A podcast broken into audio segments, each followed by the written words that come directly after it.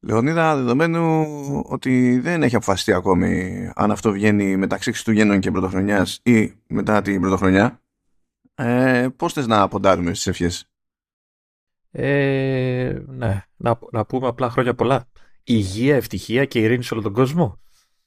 Αυτό, αυτό, world peace, αυτό είναι λίγο, θα, θα το ξέχναγα άμα δεν το έλεγες. Να, να σου πω κάτι όμως, ε, είσαι, είσαι κακός Είσαι... Ναι, πρέπει να γίνεις λίγο πιο συγκεκριμένος. δηλαδή, αυτό μόνο του δεν πάει το μυαλό μου οπουδήποτε. Να σου πω κάτι. Έκατσα, έκατσα έκανα ολόκληρο, έφτιαξα ε, το, το γεγονότο στο calendar έτσι, για να το βάλουμε να γίνει, να γίνει και shared με σένα ότι θα γράψουμε σήμερα μπλα μπλα, ξέρεις, χριστουγεννιάτικο μπλα μπλα κτλ. Και, και έκατσα και έβαλα δέντρακια, Άγιο Βασιλάκια, ε, ό,τι άλλο είχε έτσι, από emoji μέσα στον τίτλο του, του, του γεγονότου και δεν είχα κανένα σχόλιο από σένα. Δηλαδή το πέρασε στον Τούκου. Δηλαδή περίμενε ένα βρίσιμο, ένα, μια μούτζα, κάτι. Ξέρεις, δεν. Και ανησύχησα να σου πω την αλήθεια. πρώτον, πρώτον. Ε, το ποσοστό επιτυχίας είναι 75%. Γιατί βλέπω γαλοπούλα το τέταρτο emoji. δηλαδή, καταλαβαίνω, καταλαβαίνω ότι δεν έχει αρνιά και τέτοια, ξέρω εγώ, το, σε, σε emoji, αλλά Εντάξει, ρε φίλε, Χριστούγεννα είναι. Καλοπούλα είναι το έθιμο. Βάλε κανένα χειρομέρι, ένα κάτι ξέρω, κάτι σε μοσχάρι. Θα έχει, ρε φίλε. Ποιο έθιμο, πού είναι, πού, πού είναι έθιμο η γαλοπούλα στάνταρ στην Ελλάδα τα, τα Χριστούγεννα, ρε καημένε; Όχι, ρε φίλε, κάτσε. Εγώ, εγώ όσα χρόνια ζω, γαλοπούλα που βάζαν και έτρωγα και μάλιστα με φοβερή γέμιση κάστανο και δεν ξέρω τι άλλο βάζαν μέσα. Συγγνώμη δηλαδή κιόλας. Η γέμιση δεν είχα, τους κάνω report. Δεν είχε να βάλει ένα emoji για τη γέμιση με τον κύμα αυτό και το κάστανο και τα άλλα τα πράγματα και που βάζουν. Πω, πείνασα. Εντάξει, σαν σα κρέας είναι μάπα, ρε παιδί μου. Είναι, είναι ίσως το πιο αδιάφορο, άνοστο κρέας που υπάρχει. Το οποίο φυσικά είναι υγιεινό, έτσι. Δεν υπάρχει κάτι που να είναι Όχι, υγιεινό και ναι. να είναι νόστιμο. Ε, αλλά ναι, είναι σκληρό και αυτά. Δηλαδή, η φάση φαντάζομαι ότι όλα αυτά τα χρόνια ξέρω, που είμαστε ξέρεις, οικογενειακά και τέτοια, ξέρω, έφτιαχνε η μάνα ε, γαλοπούλες, έπεισε να τη γεμίζει και για να έχουμε ξέρεις, το οικογενειακό τραπέζι ε, ξέρεις, ε, πλήρες. Έτσι, από ένα σημείο και μετά άρχισε και συνειδητοποιούσε ότι ξέρεις, τη γαλοπούλα ξέρεις, την πετάγαμε. Γιατί ήταν όλοι, δεν τρώγονταν, δεν μπορούσε να τη φάει κανένας. Και τρώγαμε μόνο τη γέμιση. Οπότε ξαφνικά άρχισε να κάνει μόνο γέμιση. Ήταν μια γέμιση που δεν γέμιζε όμως τίποτα. Ε, και δεν παραπονιέται κανείς πια.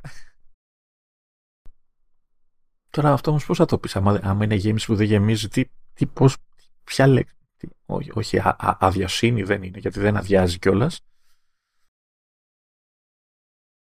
Τον, τον αφήνω να αυτοσχεδιάσει. Περιμένω να δω τι θα γίνει. Ε, τι θα γίνει, άμα με αφήσεις, δεν θα κάνουμε επεισόδιο, εντάξει. Υπάρχει μια αγωνία. Είμαι και ζαλισμένος από τη δουλειά, θα, θα, θα ξεκλειδώσω λίγο, θα απασφαλίσω, πίστεψε με, μίλα. Εντάξει, εντάξει. Λοιπόν, το μόνο σίγουρο πάντως για μένα είναι ότι δεν θα έχει παίξει γαλοπούλα. Δεν, δεν βρίσκω το λόγο, λυπάμαι. Θα δούμε. Λοιπόν, χρόνια πολλά σε όλους. Καλή χώνεψη, σε όποιο στάδιο και αν είστε. Ελπίζω μέχρι στιγμής να πιάνει τόπο και μια έτσι ξεκούρα, μια ανάπαυλα. Είναι και οι αργίες έτσι πιο βολικά πεθαίνεις φέτος. Πέφτουν ακριβώς έτσι να, ώστε να, να φτιάχνουν την τετραήμερα, τι διάλογο, περίπου τώρα, ανάλογα με το τι δουλειά κάνει ο καθένας βέβαια. Τριήμερο τουλάχιστον, τουλάχιστον τα Χριστούγεννα τριήμεράκι. Ναι, ναι. Είναι, είναι βολικούλια, όχι σαν άλλες χρονιές που πέφτουν πάνω στο Σαββατοκύριακο και λες και τώρα τι κατάλαβες. Εντάξει, καλά είναι. Καλά είναι. Λοιπόν, ε, όπως και πέρυσι, φέτος, έχουμε tips, κολπίδια, συμβουλέ. Ξεκίνησε πέρσι και έχει γίνει θεσμός πια. Θεσμός, ναι, το, το θυμηθήκαμε να το κάνουμε δεύτερη φορά και έμαθα θεσμός. Και ξεκινήσαμε εκεί πέρα, λέμε πω, πω κάτσε να μαζέψουμε πράγματα. Έβαζα εγώ έτσι κι αλλιώς στην άκρη για πάνω ενδεχόμενο διάφορα, αλλά δεν είχα εικόνα τώρα του πόσο χρήσιμο πράγμα θα μείνει στο τέλος, ας πούμε. Γιατί κάποια ήταν για σβήσιμο, δεν είχαν νόημα, ξέρω εγώ και τέτοια. Οπότε ξεκινήσαμε ένα άγχος και τελικά καταλήξαμε με μια θάλασσα από tips το οποίο δεν ξέρω ότι σαν να μας βγει σε καλό αυτή τη στιγμή ε, ξέρεις, όσο έτσι ξέρεις, ψαχνόμουν, γιατί δεν υπάρχει περίπτωση να θυμηθείς το οτιδήποτε. Καταρχάς, η, η, φάση ήταν. Ε, ε, το είχαμε κάνει πέρσι. Ναι, τι είχαμε πει πέρσι; Ε, blank. Κανένας. Καλά. Ναι. τίποτα, τίποτα κανείς. Ε, οπότε, ξέρεις, όταν ξεκίνησα έτσι, λίγο να, να ψάχνουμε, είπα ρε παιδί μου να, ξέρεις, να περιορίσω το, το ψαχτήρι σε, στο, στο, στο, τρέχον λειτουργικό, στο τελευταίο, στο 17, 17 πόσο είναι. Ε, ε, ώστε να, και να γλιτώσω ξέρεις, τυχόν επαναλήψεις που έχουμε από το, από το τότε επεισόδιο, ε, αλλά και για να, ξέρεις, να ξεθάψω πραγματάκια που είμαι σίγουρος ότι κανείς δεν θυμάται. Και ουσιαστικά, έτσι όπως τα έψαχνα, ε, συνειδητοποιήσω αυτό ακριβώς, ότι δεν είναι τόσο tips, ξέρεις, α, ξέρεις, κολπάκια μυστικά που έχει, α, αλλά περισσότερο είναι υπενθυμίσεις όλο αυτό του, του οχετού πραγμάτων που περιλαμβάνουν τα καινούργια λειτουργικά, τα οποία η Apple, ε, ξέρεις, ε, από τα 400 σου δείχνει 10. Έτσι. Άντε να ανακαλύψουν καμιά άλλα 5-6 και τίποτα τυχαίοι κτλ. Και, και ε, χάος. Δεν είναι μόνο αυτό, είναι και πράγματα που ξεχνιούνται εύκολα. Αυτό, αυτό, αυτό. Άσε που κάποια δεν θυμάμαι και πώς γίνονται. Έτσι, δηλαδή, ψαχνόμουν. Οπότε, ναι. Ο, ο στόχος ε, ήταν αυτός για μένα τουλάχιστον. να βρω πραγματάκια που ε, ξέρεις, δεν θυμόμουν ή ήθελα να δω πώς γίνονται ακριβώς και τέτοια. Ο, τώρα ε, έχει γίνει μια προσπάθεια εδώ τέλος πάντων ομαδοποίησης. Δηλαδή θα ξεκινήσουμε εκεί με WatchOS, μετά θα είναι περισσότερο iOS, iPadOS. Ύστερα έχουμε ένα μάτσο που στην ουσία είναι cross-platform και πιάνουν τόπο ξέρω εγώ, σε διαφορετικά λειτουργικά έτσι κι αλλιώς. Ε, πριν πέσουμε σε, σε Mac μεριά που δεν ξέρω, για μένα έτσι όπως τα είδα πρέπει σε εκείνο το γκρουπάκι, ενώ δεν έχουμε τα περισσότερα, δηλαδή σε iOS, iPadOS έχουμε περισσότερο πράγμα. Ε, εκεί μου φαίνονται τα πιο τσαχμίνικα, τα πιο ενδιαφέροντα ότι έχουν ε, κάτσει. Και η πλάκα είναι ότι το, το τελευταίο, δηλαδή ε, από τότε που, τα, που φτιάξαμε τη λίστα, ξέρω πριν λίγες μέρες, ε, δύο πράγματα έχω προσθέσει και τα δύο είναι, είναι για Mac και τσαχπινιές. Και το ένα το έβαλα σήμερα, ξέρω εγώ, λίγο πριν ξεκινήσουμε Ναι. Ωραία, ε, τα Mac, ε, επειδή ε, εγώ ασχολήθηκα πιο πολύ προφανέστατα λόγω του καινούργιου κινητού με iOS. Επίσης δεν έχω, το iPad δεν ανεβαίνει σε 17, οπότε χλωμό να, να έβρισκα κάτι. Ε, και στο Mac, ε, να σου πω την αλήθεια, στηρίζομαι σε σένα συνήθως, γιατί, ξέρεις, με τα χρόνια και όλα αυτά έχεις μια εμπειρία, έχεις ε, κα, καλύτερη ερωτική σχέση μαζί του, παρόλο που το γουστάρω και εγώ πολύ. Ε, Οπότε περίμενα και έχω, έχω σημειώσει, έχω, ε, πώς το λένε, βλέπω μερικά που δεν τα πατάω επίτες για να τα πούμε, ξέρεις, και να τα, να τα δω μαζί, να τα δούμε μαζί. Ε, έβαλα βέβαια εγώ ένα. ναι, εντάξει. Με έχει, απει, με έχει απειλήσει πριν ξεκινήσει. Θα το πληρώσεις αυτό, θα το πληρώσεις. με κοροϊδεύει. Α, και να μην ξεχάσω, να σου κοροϊδεύω και για κάτι άλλο. Λοιπόν, τώρα, ε, μπορεί να έχει παιχτεί, μπορεί να μην έχει παιχτεί ακόμα. Το, ας το πούμε, ορταστικό vertical slice. Αλλά θέλω να σου πω ότι κατά λάθος ο, ο Ηλίας έκανε αυτό που μια ζωή τάζεις και παρόλα αυτά δεν μπορείς να παραδώσεις ποτέ με την καμία. Έκανε ειδική αναφορά σε Amiga.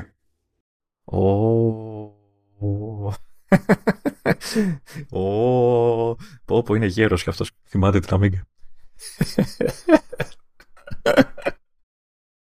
Οπότε, ναι, να, να ξέρεις, να ξέρεις. Ε, μας απειλεί με ειδικό αφιέρωμα για την ιστορική σημασία και βαρύτητα της Amiga ε, από τότε που πρωτοπάτησα το πόδι μου στο GamePro του 2003.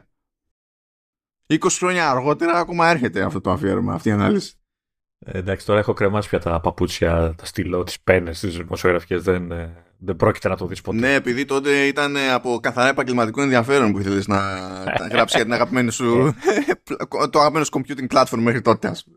Πα, πάντα, πάντα, πάντα, γιατί είμαι ένας στιγνός και καθαρός επαγγελματίας. Ναι, ναι, όπως και, όπως και εγώ τελείως τυχαία, τελείως τυχαία, επειδή επιβάλλεται ε, φροντίζω οπουδήποτε χωράει αναφορά στο Dreamcast να χωράει αναφορά στο Dreamcast. Για, αυτό το, για τους ίδιους λόγους είναι ακριβώς.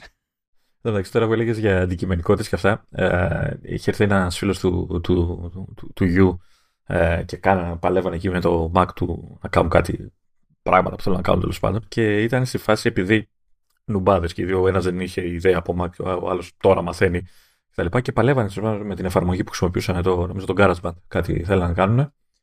Και, τους, και πάω τυχαία μέσα κάποια στιγμή και τους έλεγα ότι ταλαιπωρούνταν γιατί ψάχνουν να βρουν κάποια επιλογή και αυτά και τους λέω ρε παιδιά δεξί κλικ κάνατε. Ξέρεις, πάγωμα. Blank face και οι δύο. Ε, λέω, αυτό, μου, λέει, μου λέγε, μου λέει ο, ο δικός σου, έλεγε ο φίλος. Ε, να πατήσω κάπου δεξιά, γωνία και αυτά. Του λέω, κοίτα να δεις, είσαι σε Mac. Έχεις το καλύτερο touchpad που έχει δημιουργηθεί. Γυρνάει ο δικός μου, λέει, ε, μήπως είσαι λίγο fan της Apple; Ναι. Αλλά αυτό δεν σημαίνει ότι δεν είναι το καλύτερο touchpad. Ξέρω. Ναι, ναι, απλά as it happens, ε, αυτό είναι επίσης fact. Οπότε πακέτο. Απλά λέω με δύο δαχτυλάκια, λέω, ξέρεις, tap του. Α. Αλλά έχει πολύ φάση, ναι. Είσαι και fan, είσαι fanboy και ταυτόχρονα λες αλήθειες. Αυτό είναι, είναι σπάνιο να συμβαίνει. Λοιπόν, μην, μην, μην αναρωτιέστε πώς συμβαίνει αυτό. Τώρα, για κάποιο λόγο το Taste Atlas έβγαλε, λέει, τα τρίγωνα πανοράματα τόσο στο δεύτερο καλύτερο γλυκό στον κόσμο για το 2023. Μπορεί να μην ασχολήσει με άλλα πράγματα όταν κάνουμε ηχογράφηση. Μη, μη, μη σε πάρει αλλού. Δηλαδή, ναι. Αυτά, ναι, OK. Okay. Λοιπόν, ε, πάμε, πάμε να ανοίξουμε εκεί πέρα με WatchOS, όπου θα πρέπει αναγκαστικά να απλωθείς εσύ.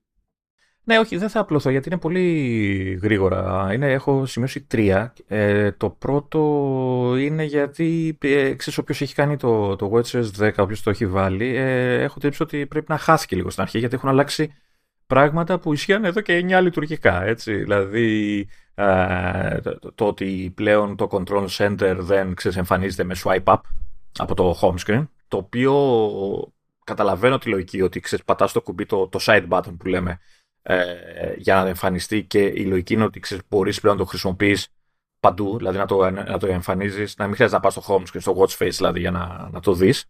Αλλά ρε φίλε, το muscle memory είναι αδυσόπιτο. Δηλαδή δεν, δεν υπάρχει περίπτωση ποτέ να το θυμηθώ με τη μία. ποτέ όμως. Και όταν λέω Α, έχει αλλάξει, πάντα πατάω το λάθος κουμπί.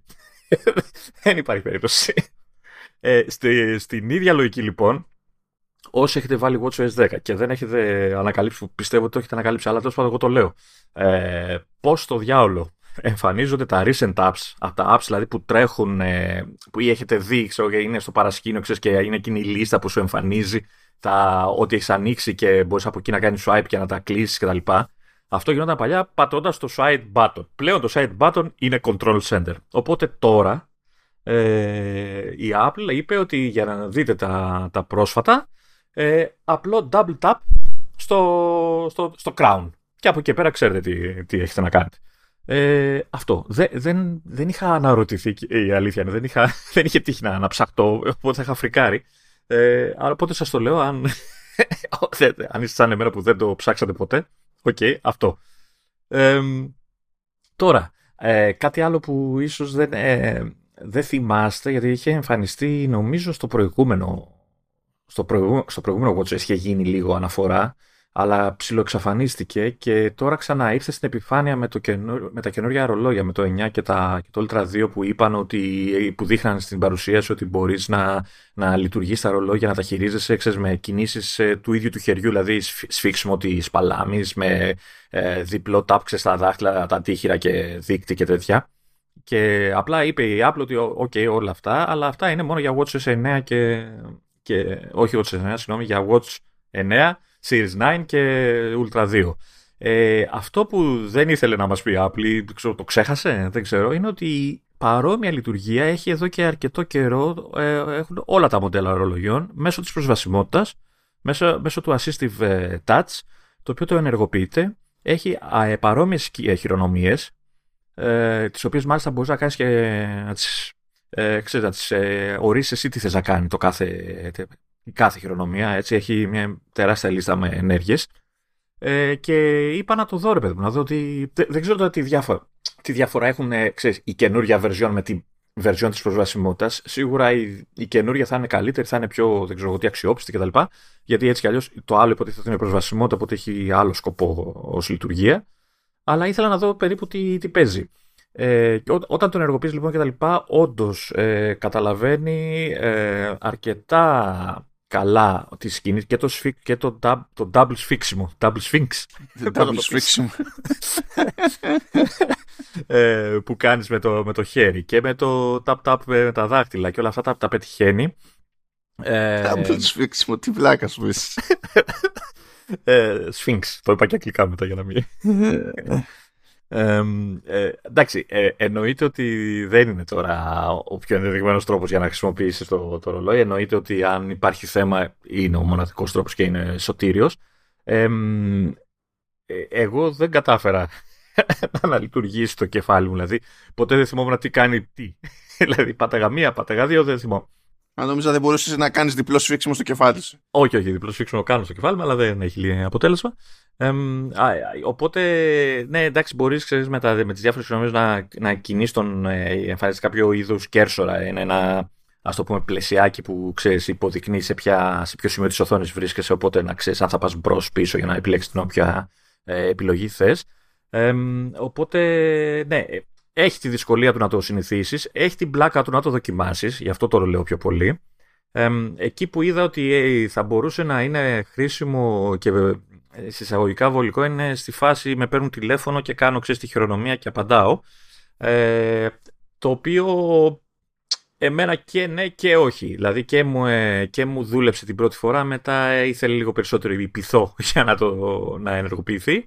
Αλλά τέλος πάντων ναι. Και ε, εκεί που είχε πλάκα ήταν όταν ε, αν, αν χρησιμοποιείς το ρολόι για ως ε, remote κάμερα που έχει την εφαρμογούλα που ξέρεις, την πατάς, ενεργοποιεί η κάμερα του iPhone έχεις και στην οθόνη αυτό που βλέπει η κάμερα του iPhone, οπότε μπορείς να, ξέρεις, να πατήσει το κουμπί και να φωτογραφίσεις εξ αποστάσεως ε, κάποιον, κάτι τέλος πάντων κτλ. Και μπορείς να το κάνεις και με, με χειρονομία, οπότε ε, ξέρεις, να τραβήξεις μια φωτογραφία ξέρω εγώ, που είσαι εσύ και όλοι, ξέρω εγώ, χωρίς να φαίνεσαι εσύ ότι είσαι, ότι είσαι με το ρολόι και το πατάς, να το κάνεις έτσι πιο διακριτικά. Οπότε ε, να, να βγεις και εσύ ωραίος στη φωτογραφία. αυτά, αυτή είναι η πιο βασική μου έτσι, φάση που έπαιζα με το, με το ρολόι. Έχει πλάκα, δείτε το. Ε, ε, να σας πω την αλήθεια, ε, στο, Watch, στο Watch το 4 που έχω εγώ, ε, που πλέον η μπαταρία εντάξει lol, ε, νομίζω ότι μου, μου, μου, μου φάγε αρκετή μέσα στην ημέρα. Δηλαδή, άρχισα, ζήτησε μπαταρία πολύ νωρίτερα από ό,τι συνήθως μέσα στην ημέρα. Οπότε δεν ξέρω αν όντως επηρεάζει η όλη λειτουργία, αλλά μια δοκιμή θα σας πει. Ειδικά αν έχετε και πιο, ε, πιο καινούριο ρολόι, νομίζω δεν θα έχετε τέτοιο, τέτοια ζητήματα. Ε, αυτά. Και έχω άλλο ένα, μια λεπτομέρεια που δεν ξέρω αν την έχετε παρατηρήσει. Στο control center που είπαμε πριν, που το ανοίγεις με το side button, ε, επάνω, πάνω από τη, τα, τα κουμπάκια τα κεντρικά, έτσι, που είναι το Wi-Fi, η μπαταρία κτλ., έχει ένα, μια μικρή μπαρίτσα με εικονίδια τα οποία συνήθως εμφανίζουν, είναι κάτι σαν status bar. Ε, και δείχνει, ξέρω εγώ, αν το τηλέφωνο είναι συνδεδεμένο, ξέρεις, έχει σύνδεση, αν έχεις ε, ξέρω εγώ, κάποιο focus ενεργό, έχει διάφορα, ξέρω, τοποθεσία, αν είναι εκείνη τη στιγμή στο βελάκι το κλασικό που ενεργοποιείται κτλ. Ε, αν θέλετε λεπτομεριούλες, δηλαδή βλέπετε εικονίδια αλλά δεν παίρνετε χαμπάρι τι είναι το καθένα, πατάτε το bar και σας βγάζει λίστα με, όλες τις, ε, με όλα τα εικονίδια και το τι είναι το καθένα. Οπότε ξέρετε ακριβώς τι, τι παίζει εκείνη τη στιγμή στο τηλέφωνό σας. Ε, αυτό. Σύντομος και περιεκτικός, ε. Κούλες, κούλες. Εγώ δεν, εντάξει, δεν έχω κάποια ιδιαίτερη εμπειρία με WatchOS, οπότε δεν είχε νόημα να προσπάθησω να συνεισφέρω εδώ πέρα. Δηλαδή, θα, θα χανόμουν στη, στην περιγραφή. Αλλά, εντάξει, είμαι, είμαστε πιο ok με iOS, iPadOS. Θα τα μοιράσουμε αυτά κάπως για διευκόλυνση, αλλά για πάμε να ξεκινήσω εκεί πέρα μια γερή τζούρα Λοιπόν, θελήσατε ποτέ να φροντίσετε όταν ανοίγει κάποιος μια εφαρμογή να κλειδώνει η οθόνη αυτόματα και να του κάνετε χαλάστρα; Θελήσατε ποτέ; Θελήσατε ποτέ ε, όταν χρησιμοποιείτε κάποια συγκεκριμένη εφαρμογή να ε, κλειδώνεται η περιστροφή της οθόνης επειδή δεν βολεύει σε αυτή την εφαρμογή; You're in luck διότι όλα αυτά μπορούν να γίνουν με personal automation. Oh, άρα παίζουμε με shortcuts εδώ. Yep, yep. Πηγαίνουμε στα short, τα cuts και υποτίθεται ότι έχουμε το περιθώριο εκεί πέρα άμα πατήσουμε το plus πάνω να διαλέξουμε αν θέλουμε να φτιάξουμε καινούριο personal automation κτλ. Καλά υπάρχει home automation, αλλά μας νοιάζει τώρα το... Πρώτα απ' όλα πάμε στην καρτέλα automations, έτσι, γιατί έχει shortcuts automations και το gallery. Okay, πάμε automations και διαλέγουμε ε, personal automation. Η διαδικασία και για τις δύο δουλειές μέχρι ένα σημείο είναι ακριβώς ίδια, γιατί πρωτίστως πρέπει να διαλέξουμε σε ποια εφαρμογή θέλουμε να ισχύει αυτό το πράγμα. Οπότε διαλέγουμε μια εφαρμογή, έχουμε το περιθώριο μετά να πούμε ότι κοίταξε να δεις, αυτό θα το ενεργοποιείς ε, όταν η εφαρμογή θα ανοίγει.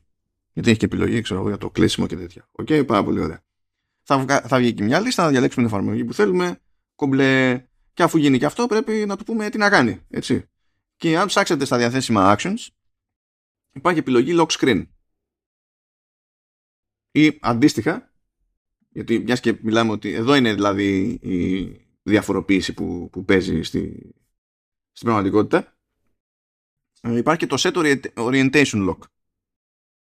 Τώρα, για την περίπτωση του lock screen, καταλαβαίνετε. Διαλέγετε το lock screen, σας βγάζει μια ειδοποίηση εκεί πέρα και λέει ε, Να ρωτάω πριν τρέξει αυτό. Και επειδή η χαλάστα δεν έχει νόημα έτσι, πρέπει να του πείτε όχι, να μην ρωτάς. Απλά να κλειδώνεις, φιλαράκι. Εντάξει. Ναι, εντάξει. Είναι ένα setting που δεν το έχουν παντού και με εκνευρίζει πολλές φορές.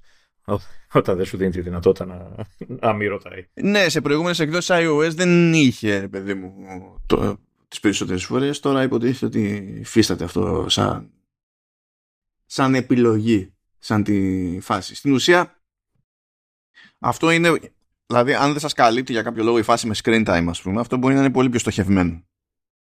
Ε, οπότε η της what και σε κάθε περίπτωση θα θέλει password και λοιπά. Μπράβο. Λοιπόν, αντίστοιχα στο set orientation log του λέτε ότι εντάξει αυτή την εφαρμογή ε, ή αυτές οι εφαρμογές μπορούμε να βάλουμε πολλαπλές και του λέμε σε αυτές τις περιπτώσεις ότι κοίταξε ένα δισλαράκι ε, κάνε lock orientation.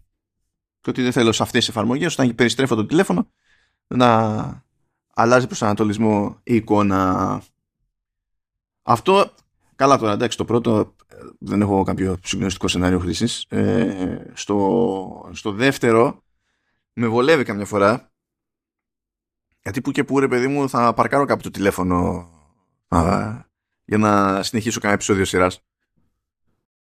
Και τι γίνεται; Σκάει, ξέρω εγώ, μια ειδοποίηση, ένα κάτι ή μια κλίση. Ε, βγαίνω από αυτό το view και, και έτσι και επανέλθω στη, στην εφαρμογή δεν είναι αυτονόητο ότι η εφαρμογή θα επιστρέψει στο σωστό orientation και μπορεί να μου δείχνει την εικόνα ανάποδα. Κάνει κάτι τέτοια περίεργα. Ενώ άμα είναι κλειδωμένο μπορεί και με σώζει εκεί πέρα πιο, είναι πιο πιθανό.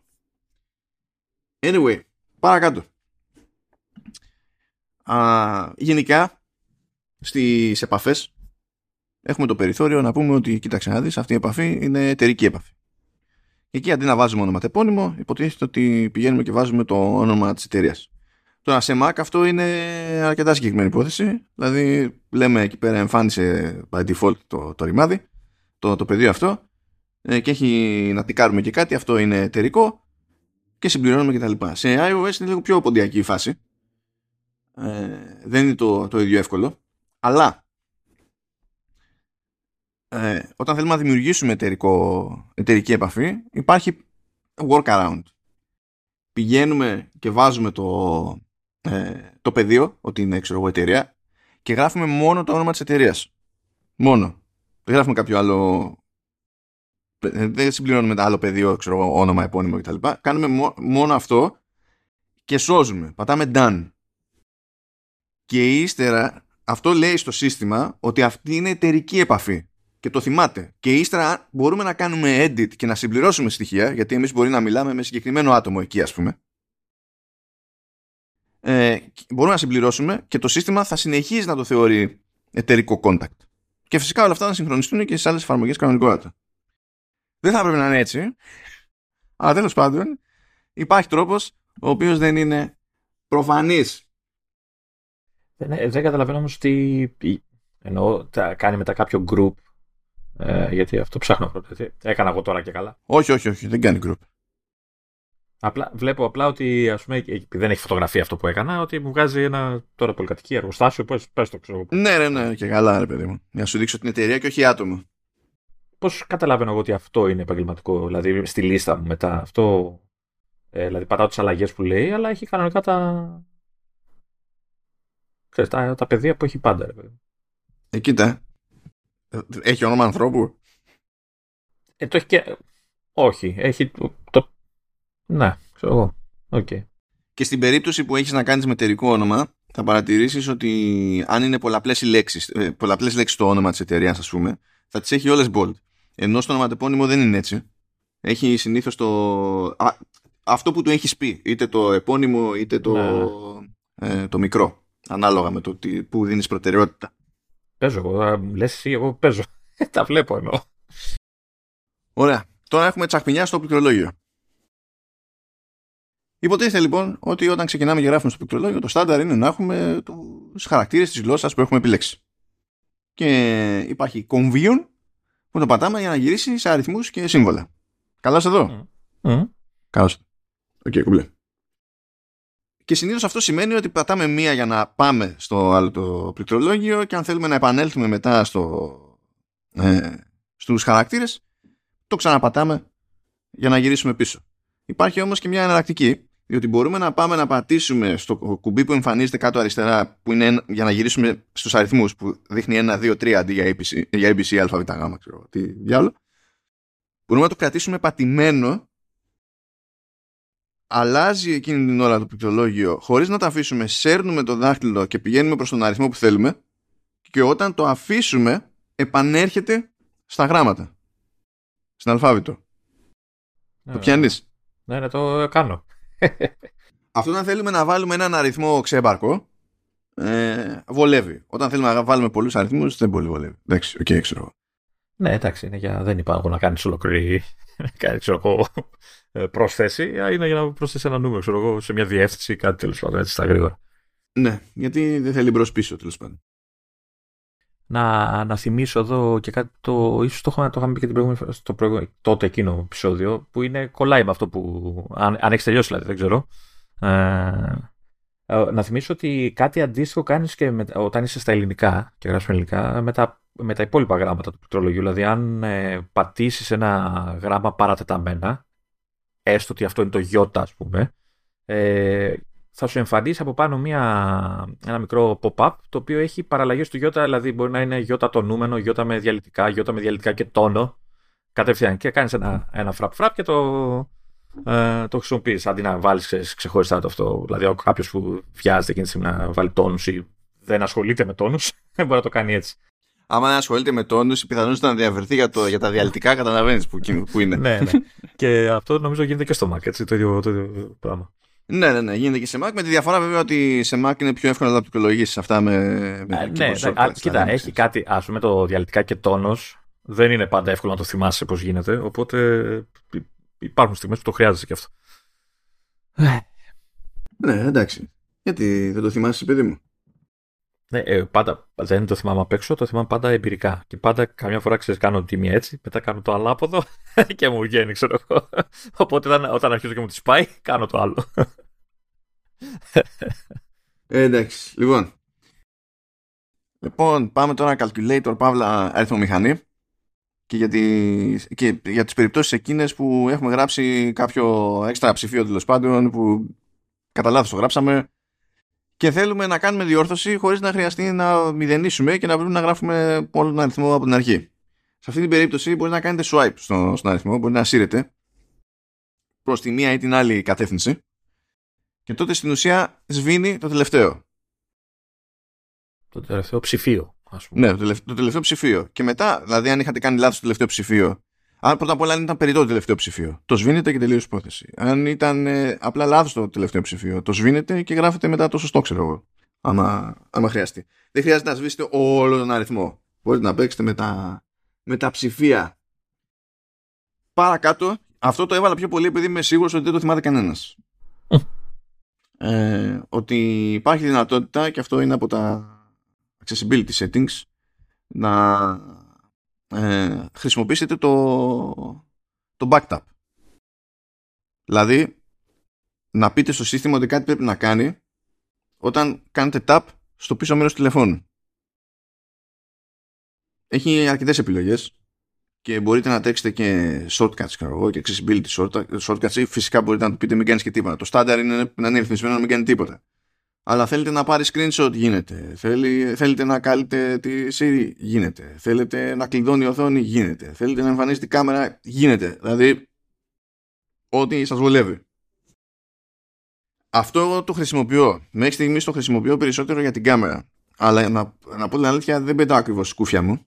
Ε, εσείς μπορεί να τα πάτε καλύτερα. Όχι για την περίπτωση της κάμερας, για το backup. Διότι έχω πιάσει μερικές φορές που το backup είναι φιλόδοξο και ενεργοποιείται εκεί πέρα που δεν είχα κανένα στόχο να κάνω backup. Βασικά, όχι απλά δεν έκανα tap, δεν έκανα tap tap στο πίσω μέρος του τηλεφώνου, απλά ακούμπησα το τηλέφωνο κάπου και από τον τρόπο που ακούμπησε από τη, από τη δόνηση νόμιζε ότι έκανα backup. Ναι, το θυμάμαι γιατί το είχα δοκιμάσει και εγώ και έπαιζα μαζί του. Ξεσέβαζα φακό και αυτά. Όποιο ξέρεις, σε τέτοιες περιπτώσεις ανάβει χωρίς να τον βλέπεις γιατί ξέρω είναι καλυμμένος από. ακουμπάει ξέρεις, πάνω το, το τηλέφωνο και δεν φαίνεται ότι είναι αναμένο φακός, άμα είναι ειδικά σκούρα η θήκη σου. Οπότε λες, γιατί τελειώνει η μπαταρία μου, μπα, γιατί έχει ανάψει το κινητό και ψήνω Ναι, ε, και είτε ήταν πολύ ευαίσθητο, είτε υπήρχαν στιγμές που το πάταγες και σε αγνοούσε, για να μην πω που σε έγραφε, ε, ε, επιδεικτικά ρε παιδί μου. Δηλαδή, και λέω εντάξει, OK. Okay. Επίσης, δεν είχα, επειδή έχει πάρα πολλές επιλογές, δεν ήξερα ποια να βάλω. δηλαδή. Ναι, εντάξει. Μη μου δίνετε πολλές επιλογές, δεν μπορώ. δεν θεωρώ ότι είναι αυτονόητο ότι θα πιάσει τόπο στον καθένα αυτό, αλλά θεωρώ ότι μπορώ να θεωρήσω σχεδόν αυτονόητο ότι οι περισσότεροι δεν θυμούνται ότι γίνεται. Οπότε μπορείτε να κάνετε ένα πειραματισμό να δείτε αν την παλεύει, αν σας φαίνεται πιο ευαίσθητο από όσο πρέπει ή όχι. Έχει, χωράει λίγο εκεί πέρα πειραματισμό. Επίσης, αυτό που έχουμε πει, το έχουμε πει πάρα πολλές φορές, είναι είμαστε κάπου ε, και πληκτρολογούμε και θέλουμε να μεταφέρουμε τον κέρσορα. Άμα κρατήσουμε πατημένο το space, τότε μπορούμε να σύρουμε μετά το δάχτυλο και να ε, κινήσουμε μόνο το κέρσορα σαν να χρησιμοποιούμε το κάτω μέρος της οθόνης σαν trackpad. Αυτό το έχουμε ξαναπεί. Ε, αυτό που είναι πιο απίθανο να θυμάται κάποιος είναι ότι σε αυτή την περίπτωση, άμα βάλετε και δεύτερο δάχτυλο. Δεν ακούγεται ωραίο αυτό που είπες.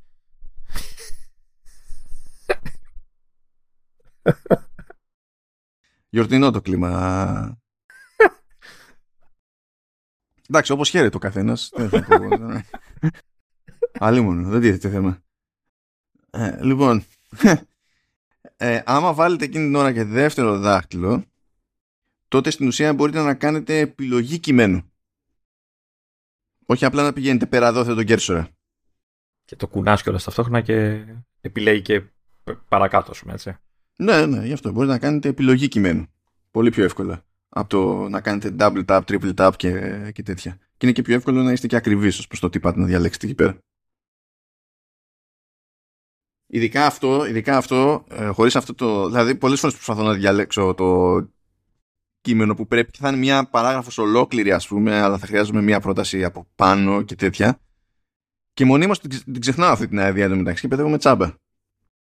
Ε, για ακριβώς για αυτές τις περιπτώσεις είναι. Εντάξει, εσείς, ε, τι να πω, μπορείτε να μπείτε στη διαδικασία να το μάθετε, να το θυμάστε, να σας διευκολύνει κάθε φορά και να με αφήσετε με ένα ήσυχο να το ξεχνάω κάθε φορά που σας το πρότεινα και να κάνουμε και να εκνευρίζουμε σε εκείνη τη φάση. Λοιπόν, παρακάτω.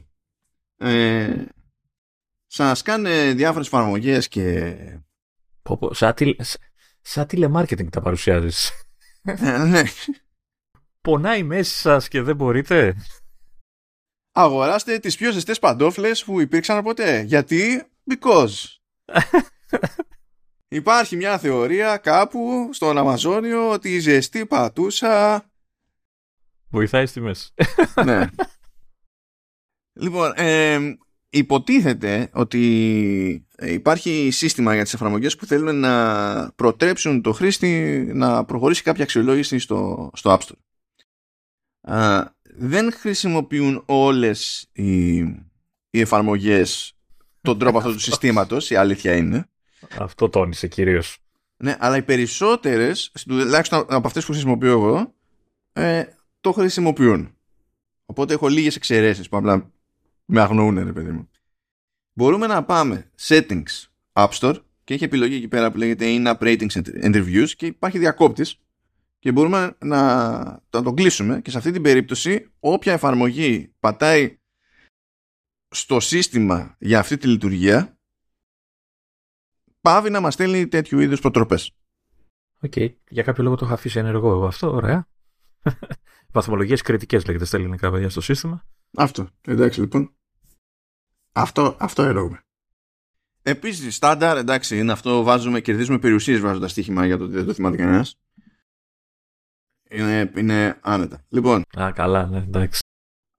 ανοίγετε κάποια εφαρμογή τέλος πάντων, πηγαίνετε σε μενού, υπομενού, κατηγορία, υποκατηγορία και υπάρχει ως γνωστόν ε, πάνω αριστερά το πλήκτρο που υποτίθεται σας γυρνάει στο αμέσως προηγούμενο επίπεδο του μενού. Αν είστε πάνω, από δύο και πάνω προς τα κάτω, προς το, προς το βάθος και θέλετε να πάτε γρήγορα μερικά επίπεδα πίσω, μπορείτε να κρατήσετε πατημένο αυτό το πλήκτρο και τότε εμφανίζεται λίστα με τα προηγούμενα levels στην ιεραρχία και μπορείτε να διαλέξετε με τη μία από οποιοδήποτε ενδιάμεσο μέχρι το πρώτο level στην ιεραρχία. Μπαμ. Mm. Α, ναι, αυτό το, το, το, ξέρω, το θυμάμαι. Τι το χρησιμοποιώ ποτέ; Ε, είναι επίδεση, είναι και... Η ίδια κατάρα είναι, γι' αυτό μπαίνουμε στην εργασία και τα λέμε εδώ. Γιατί δεν είναι ότι όλα αυτά είναι καινούργια. Είναι ότι. Κοίτα. ναι.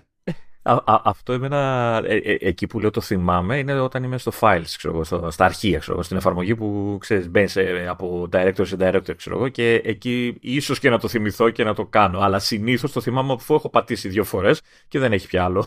ξέρω εγώ. Οπότε λέω, εντάξει.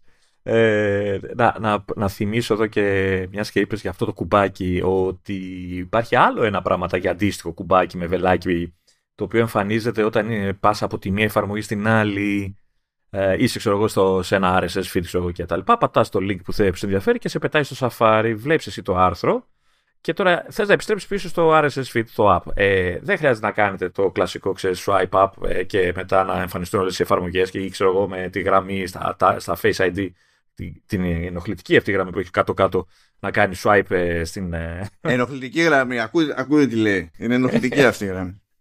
ναι, είναι. Ε, Πώς το λένε, να, να πας στην προηγούμενη στην ε, εφαρμογή που ήσουν. Ε, πέρα από αυτά, ε, σου αφή, άμα προσέξετε πάνω-πάνω αριστερά στην εφαρμογή που. Στη δεύτερη εφαρμογή που έχετε πάει, θα δείτε το όνομα της προηγούμενης εφαρμογής. Το πατάτε και σας πάει.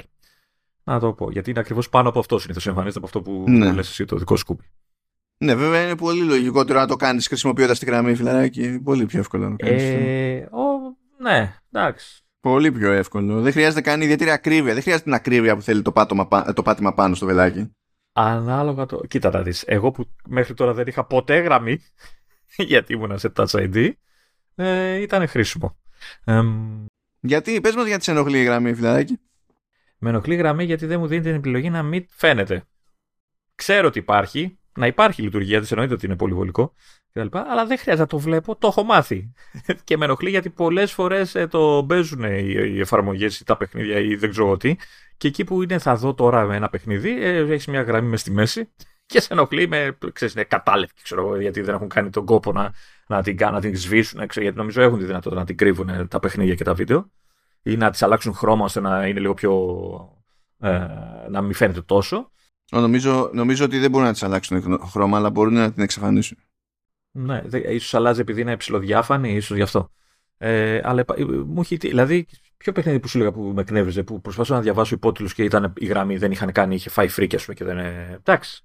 Εντάξει, αυτό είναι παπάντζα της εφαρμογής, δεν είναι παπάντζα της γραμμής. Ναι, ρε παιδί μου, αλλά δώσε μου ρε Apple μια επιλογή να πω ότι ξέρεις, εγώ την ξέρω αυτή τη γραμμή, δεν χρειάζεται να τη βλέπω.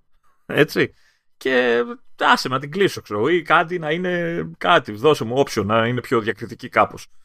Αυτό. Τα λέμε και γκρίνιες μαζί με hints. Α, το καλύτερό μου. Λοιπόν, άλλη μια επενθύμηση, δεν είναι καινούριο αυτό το πράγμα. Ε, ισχύει από το iPhone 11 και έπειτα είναι το, το Quick Take Video. Είναι η φάση, ανοίξαμε την κάμερα, είμαστε στη λειτουργία φωτογραφίας. Εκείνη τη στιγμή συνειδητοποιούμε ότι, όχι πακέτο, εδώ πέρα προτιμώ να τραβήξω βίντεο και ο χρόνος με πιέζει, πρέπει οπωσδήποτε. Ε, σε αυτή την περίπτωση, εκτός του ότι έχουμε το περιθώριο υποτίθεται, ε, να πατήσουμε τέλος πάντων παραταμένα να το γυρίσει λίγο σε βίντεο, ε, μπορούμε να σύρουμε προς τα δεξιά και να το κλειδώσουμε στη λειτουργία του Quick Take Video χωρίς να αλλάξουμε σε video mode. Και όταν γίνει αυτό, παραμένει και το πλήκτρο του κλίστρου, απλά στην άλλη, πηγαίνει στα δεξιά αντί να είναι στο κέντρο, ώστε να μπορούμε να τραβήξουμε και φωτογραφία. Επειδή όμως τεχνικώς εξακολουθούμε και είμαστε στη λειτουργία της φωτογραφικής, στη λειτουργία της φωτογραφίας, το Quick Take Video έχει την ιδιαιτερότητα ότι δεν έχει τα ίδια specs με το standard βίντεο που τραβάμε. Έχει, έχει χαμηλότερη ανάλυση. Αυτό να το ξέρετε. Δηλαδή είναι φάση τύπου πάμε γιατί χανόμαστε για να μην χάσουμε το στιγμιότυπο και τώρα τέτοια ώρα τέτοια λόγια παρά πάμε να τραβήξουμε στο... που τώρα εξαρτάται και από το τι τραβάτε έτσι διότι αν μιλάμε τώρα ότι κάτι να ανεβεί στα social καλά κρασιά πούμε. κάθε πλατφόρμα παίρνει τα, τα αρχεία μετά και τα κάνει να μην πω ότι τα κάνει τις περισσότερες φορές οπότε σχετικό το αν μιλάμε για χασούρα ή όχι αλλά γίνεται και αυτό άλλο ένα πράγμα που θα προτιμούσα να μην ξεχνάω συνέχεια. Λοιπόν, θέλετε να βάλετε κάποια αντίστοφη μέτρηση για κάτι. Κάτι μπορείτε να κάνετε από την εφαρμογή Clock.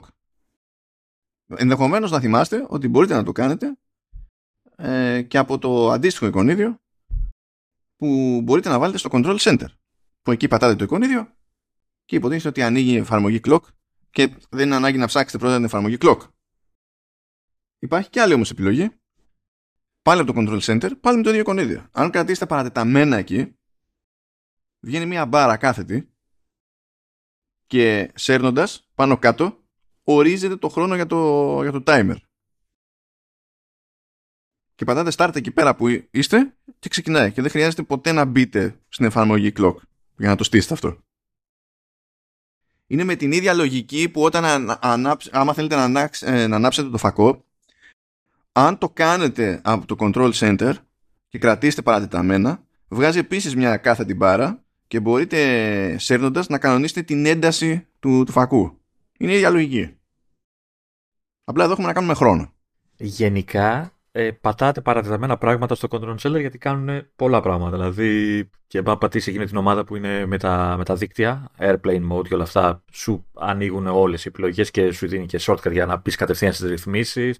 Έχει, έχει πολλά τέτοια το control center. Οπότε παίχτε, πειραματιστείτε γιατί έχει ωραίες φάσεις. Καλά, γενικά, γενικά στο, σε iOS, iPadOS κτλ. Όποτε βαρκέστε, δοκιμάστε να πατάτε πράγματα παρατεταμένα. Έχω κουρα... ε, υπάρχουν, ξέρω άτομα που τους λέω, παιδιά, φανταστείτε, είναι το αντίστοιχο του δεξικλικ τις περισσότερες φορές. Είναι, είναι, είναι αυτό. Και αρνούνται. Ο εγκέφαλος αρνείται να μπει στη διαδικασία. Και τους λέω και κάνουν πράγματα τελείως ποντιακά, ας πούμε. Τους παίρνουν πολλά περισσότερα βήματα και τέτοια. Τους λες πώ είναι και σου λέει, ε, καλά τώρα που να μαθαίνω. Ε, ρε φίλε, εσύ παιδεύεσαι.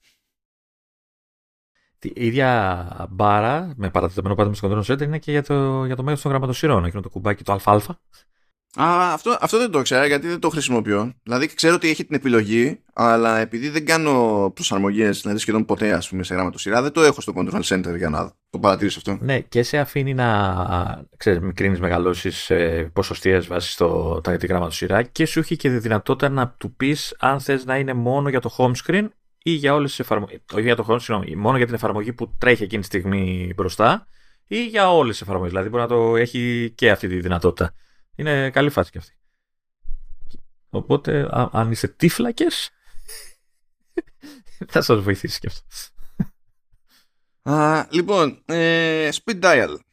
Αυτό γίνεται με shortcuts. Δηλαδή μπορείτε να φτιάξετε ένα εικονίδιο, να το πετάξετε τέλος πάντων σε κάποιο home screen και όταν πατάτε το άδειο εικονίδιο να γίνεται κατευθείαν κλίση με συγκεκριμένο τρόπο σε συγκεκριμένο άτομο. Και φυσικά εννοείται ότι αυτά μπορείτε να κάνετε και πολλαπλά τέτοια και είναι να τα έχετε φορά παρτίδα σε homes και είναι να πετάξετε μετά σε, σε folder, ξέρω εγώ, και να είναι μαζεμένα και τέτοια. Τι, τι, τι έπαθες. Όχι, όχι. Ε, έχει, υπάρχει και εναλλακτική πλέον ότι υπάρχει και αντίστοιχο widget που μπορείς να ορίσεις ε, κάποιες επαφές που θες να έχεις ξέρεις φάτσα κάρτα και με τις φωτογραφίες τους και να πατάς και να. Ναι, απλά έχει τέτοιο. Έχει, έχεις πολύ συγκεκριμένους περιορισμούς στους αριθμούς εκεί πέρα, ανάλογα με το μέγεθος του widget. Ε, ναι, ξέρω εγώ. Ενώ, ενώ εδώ μπορείς να το ξεφτυλίσει, να φτιάξει το ολόκληρα groups τέλος πάντων και τέτοια. Και αν θυμάμαι καλά, σε εκείνο το, το widget ε, δεν πηγαίνει και πακέτο με τη μέθοδο κλίση. Όχι, όχι, όχι. Σε πάει στην επαφή, ξέρεις, στην καρτέλα, δηλαδή, και από εκεί διαλέγεις κτλ. Αλλά έχει κάποια άλλα συν. Δηλαδή, αν είσαι σε, ξέρω εγώ, σε κάποιο family ή έχεις ανθρώπους που μοιράζεσαι το, το location, σου βγάζει από κάτω από το όνομά του το location που βρίσκεται, ξέρω εγώ. Ή αν είναι σε, αν είναι σε κάποιο focus mode, ε, σου πετάει ξέρεις, το φεγγαράκι, δεν ξέρω εγώ τι. Έχει τέτοια θέματα, ε, πραγματάκια. Ε, εγώ το χρησιμοποιώ, το, έχω, το έχω φάτσα κάρτα γιατί είναι και ωραίο γιατί έχει τις φάτσες σας. και έχει πλάκα. Για κάτσε να το πούμε λίγο εδώ πέρα. Ε, είπαμε, ανοίγουμε shortcuts, πηγαίνουμε στην κατηγορία shortcuts γιατί mm. γι' αυτό μιλάμε, όχι automation κτλ. Πλήκτρο plus, πάνω δεξιά, του λέμε πάρα πολύ ωραία, ε, add action, ε, διαλέγουμε κάποιο contact ε, για, το, για το call τέλος πάντων και αφού διαλέξουμε ποιο θέλουμε και ποια είναι η μέθοδος και τα λοιπά όλα ε, και καλά κάνουμε, πατάμε το share για να το πούμε βάλτε το στο home screen. Ε, το βαφτίζετε το πάνω το shortcut, παίρνει όνομα δηλαδή και το, και το εικονίδιο διαλέγεται και φωτογραφία αν θέλετε εκεί πέρα, μπορείτε να βάλετε τη φωτογραφία σας γουστάρει. Άσχετα δηλαδή με το ποια είναι η φωτογραφία ε, που έχει το contact. Και ύστερα add για να σκάσει το home screen και το κάνετε ό,τι θέλετε εκείνο το κομπλέ. Παπα. Με έχεις βάλει εμένα έτσι; Ε, όχι. Μπράβο. Γιατί εγώ δεν έχω ανάγκη για speed dial βασικά. Δεν, δεν ήμουν από το speed dial, αλλά το ότι δεν είμαι εγώ δεν σημαίνει ότι δεν είναι κανένας άλλος. Εντάξει, την κλειτώνω δηλαδή. Okay. Λοιπόν, πάμε λίγο για φωτογραφέζικα εδώ πέρα. Και να το παίξουμε λίγο κόπεδο, γιατί. Πάλαμε τα ίδια; Έπαι... Όχι, έπαιξε λίγο έκπληξη από την άποψη ότι έβαλες και εσύ πράγματα φωτογραφικά και λέω. Ε, αν πιστεύτα Ε, πέσω με το καινούριο μου κινητό. λοιπόν, ε, έστω ότι ανοίγετε μια φωτογραφία και κάνετε κάποιες τέλος πάντων αλλαγές σε ρυθμίσεις, ξέρω. Πειράζετε χρώμα, πειράζετε διάφορα. Έτσι. Ε, και μιλάμε τώρα για την εικόνα, όχι πήγα και βάλα ένα text box, αλλά τέλος πάντων. Α, αλλά θέλετε να κάνετε τις ίδιες προσαρμογές σε μία ή περισσότερες εικόνες και δεν θέλετε να πηγαίνετε για να τις κάνετε χειροκίνητα. Πάρα πολύ ωραία. Ανοίγετε το φώτος, ανοίγετε την εικόνα που θέλετε, πατάτε τη... τα στα πούμε αποσιοποιητικά πάνω δεξιά. Αυτό πάντα, πάντα σκαλώνω γιατί στα αγγλικά του λένε ελλείψεις και είμαι σε φάση what, why; ε, αλλά OK. Okay. Και βγαίνει τέλος πάντων το μενουδάκι και έχει μια επιλογή που λέει copy edits. Υποθέτω ότι ανοίγεις μια φωτογραφία που έχεις ήδη κάνει κάποιες αλλαγές, έτσι. Ε, ναι, άμα δεν έχεις κάνει edit, τι copy να κάνει. Ε, φανταστικό edit. Ή αν την ανοίγεις, δεν είναι ανάγκη να έχεις κάνει από πριν, πες ότι τα κάνεις τώρα. Λες, ωραία, βρήκα εγώ ένα ζύγι και θέλω, επειδή τα θέματα είναι, παρόμοια στο, είναι σε παρόμοιο χώρο, ο φωτισμός είναι παρόμοιος, θέλω τέλος πάντων αυτά, ξέρεις να τα εφαρμόσω παντού. Κάνεις λοιπόν copy edit και μπορείς κυρίω μετά να πας στη φωτογραφία, στις φωτογραφίες που θέλεις και με, ε, με την ίδια πάνω κάτω, με την ίδια διαδρομή να κάνεις paste edits. Ε, είπες και φωτογραφίες, έτσι είναι batch, ε, μπορεί να κάνεις πολλές μαζί. Ε, ναι, μπορείς να κάνεις και σε batch. Χρήσιμο. Ε, τώρα, θέλω να θυμίσω επίσης, το οποίο ε, ισχύει εδώ και αρκετό καιρό τέλος πάντων, σε αρκετά μοντέλα, αλλά δεν είμαι σίγουρος ότι το θυμάστε. Ε, είτε έχετε τα φρέσκα, τα 15 Pro, που μπορεί να τραβάνε σε λειτουργία προτρέτου και χωρίς να σας ρωτήσουν. Είτε οποιοδήποτε άλλο, όχι οποιοδήποτε άλλο, νομίζω από το, αυτό υποστηρίζεται από το 10S ή από το 11. Κάπου εκεί, θυμάμαι, στο 7 σίγουρα δεν υποστηριζόταν, στο, στο 10 σίγουρα δεν υποστηριζόταν. Υποτίθεται λοιπόν ότι άμα τραβήξετε πορτρέτο, θα έχει τέλος πάντων μια ρύθμιση για το εφέ βάθος πεδίου. Αν σας αρέσει, το εφέ ή δημιουργεί προβλήματα. Δεν είναι αρκετά καλό το αποτέλεσμα. Θέλετε να το κάνετε πιο έντονο, θέλετε να το κάνετε πιο ήπιο. Συνήθως είναι πιο εύκολο να μην κάνει λάθη βασικά το software όταν είναι πιο ήπιο. Μπορείτε να πάτε κατόπιν εορτή και... και να το πειράξετε. Γίνεται και σε προηγούμενες ή ήταν μόνο για το iOS 17. Όχι, γινόταν και προηγουμένως αυτό. Αυτό που γίνεται τώρα δηλαδή με το iOS 17 είναι αυτό που αλλάζει το point ε, of interest, δηλαδή ότι ξέρω, θέλω να θολώσω το πίσω κεφάλι και όχι το μπροστά ξέρω, ή το αντίστροφο αυτό ή...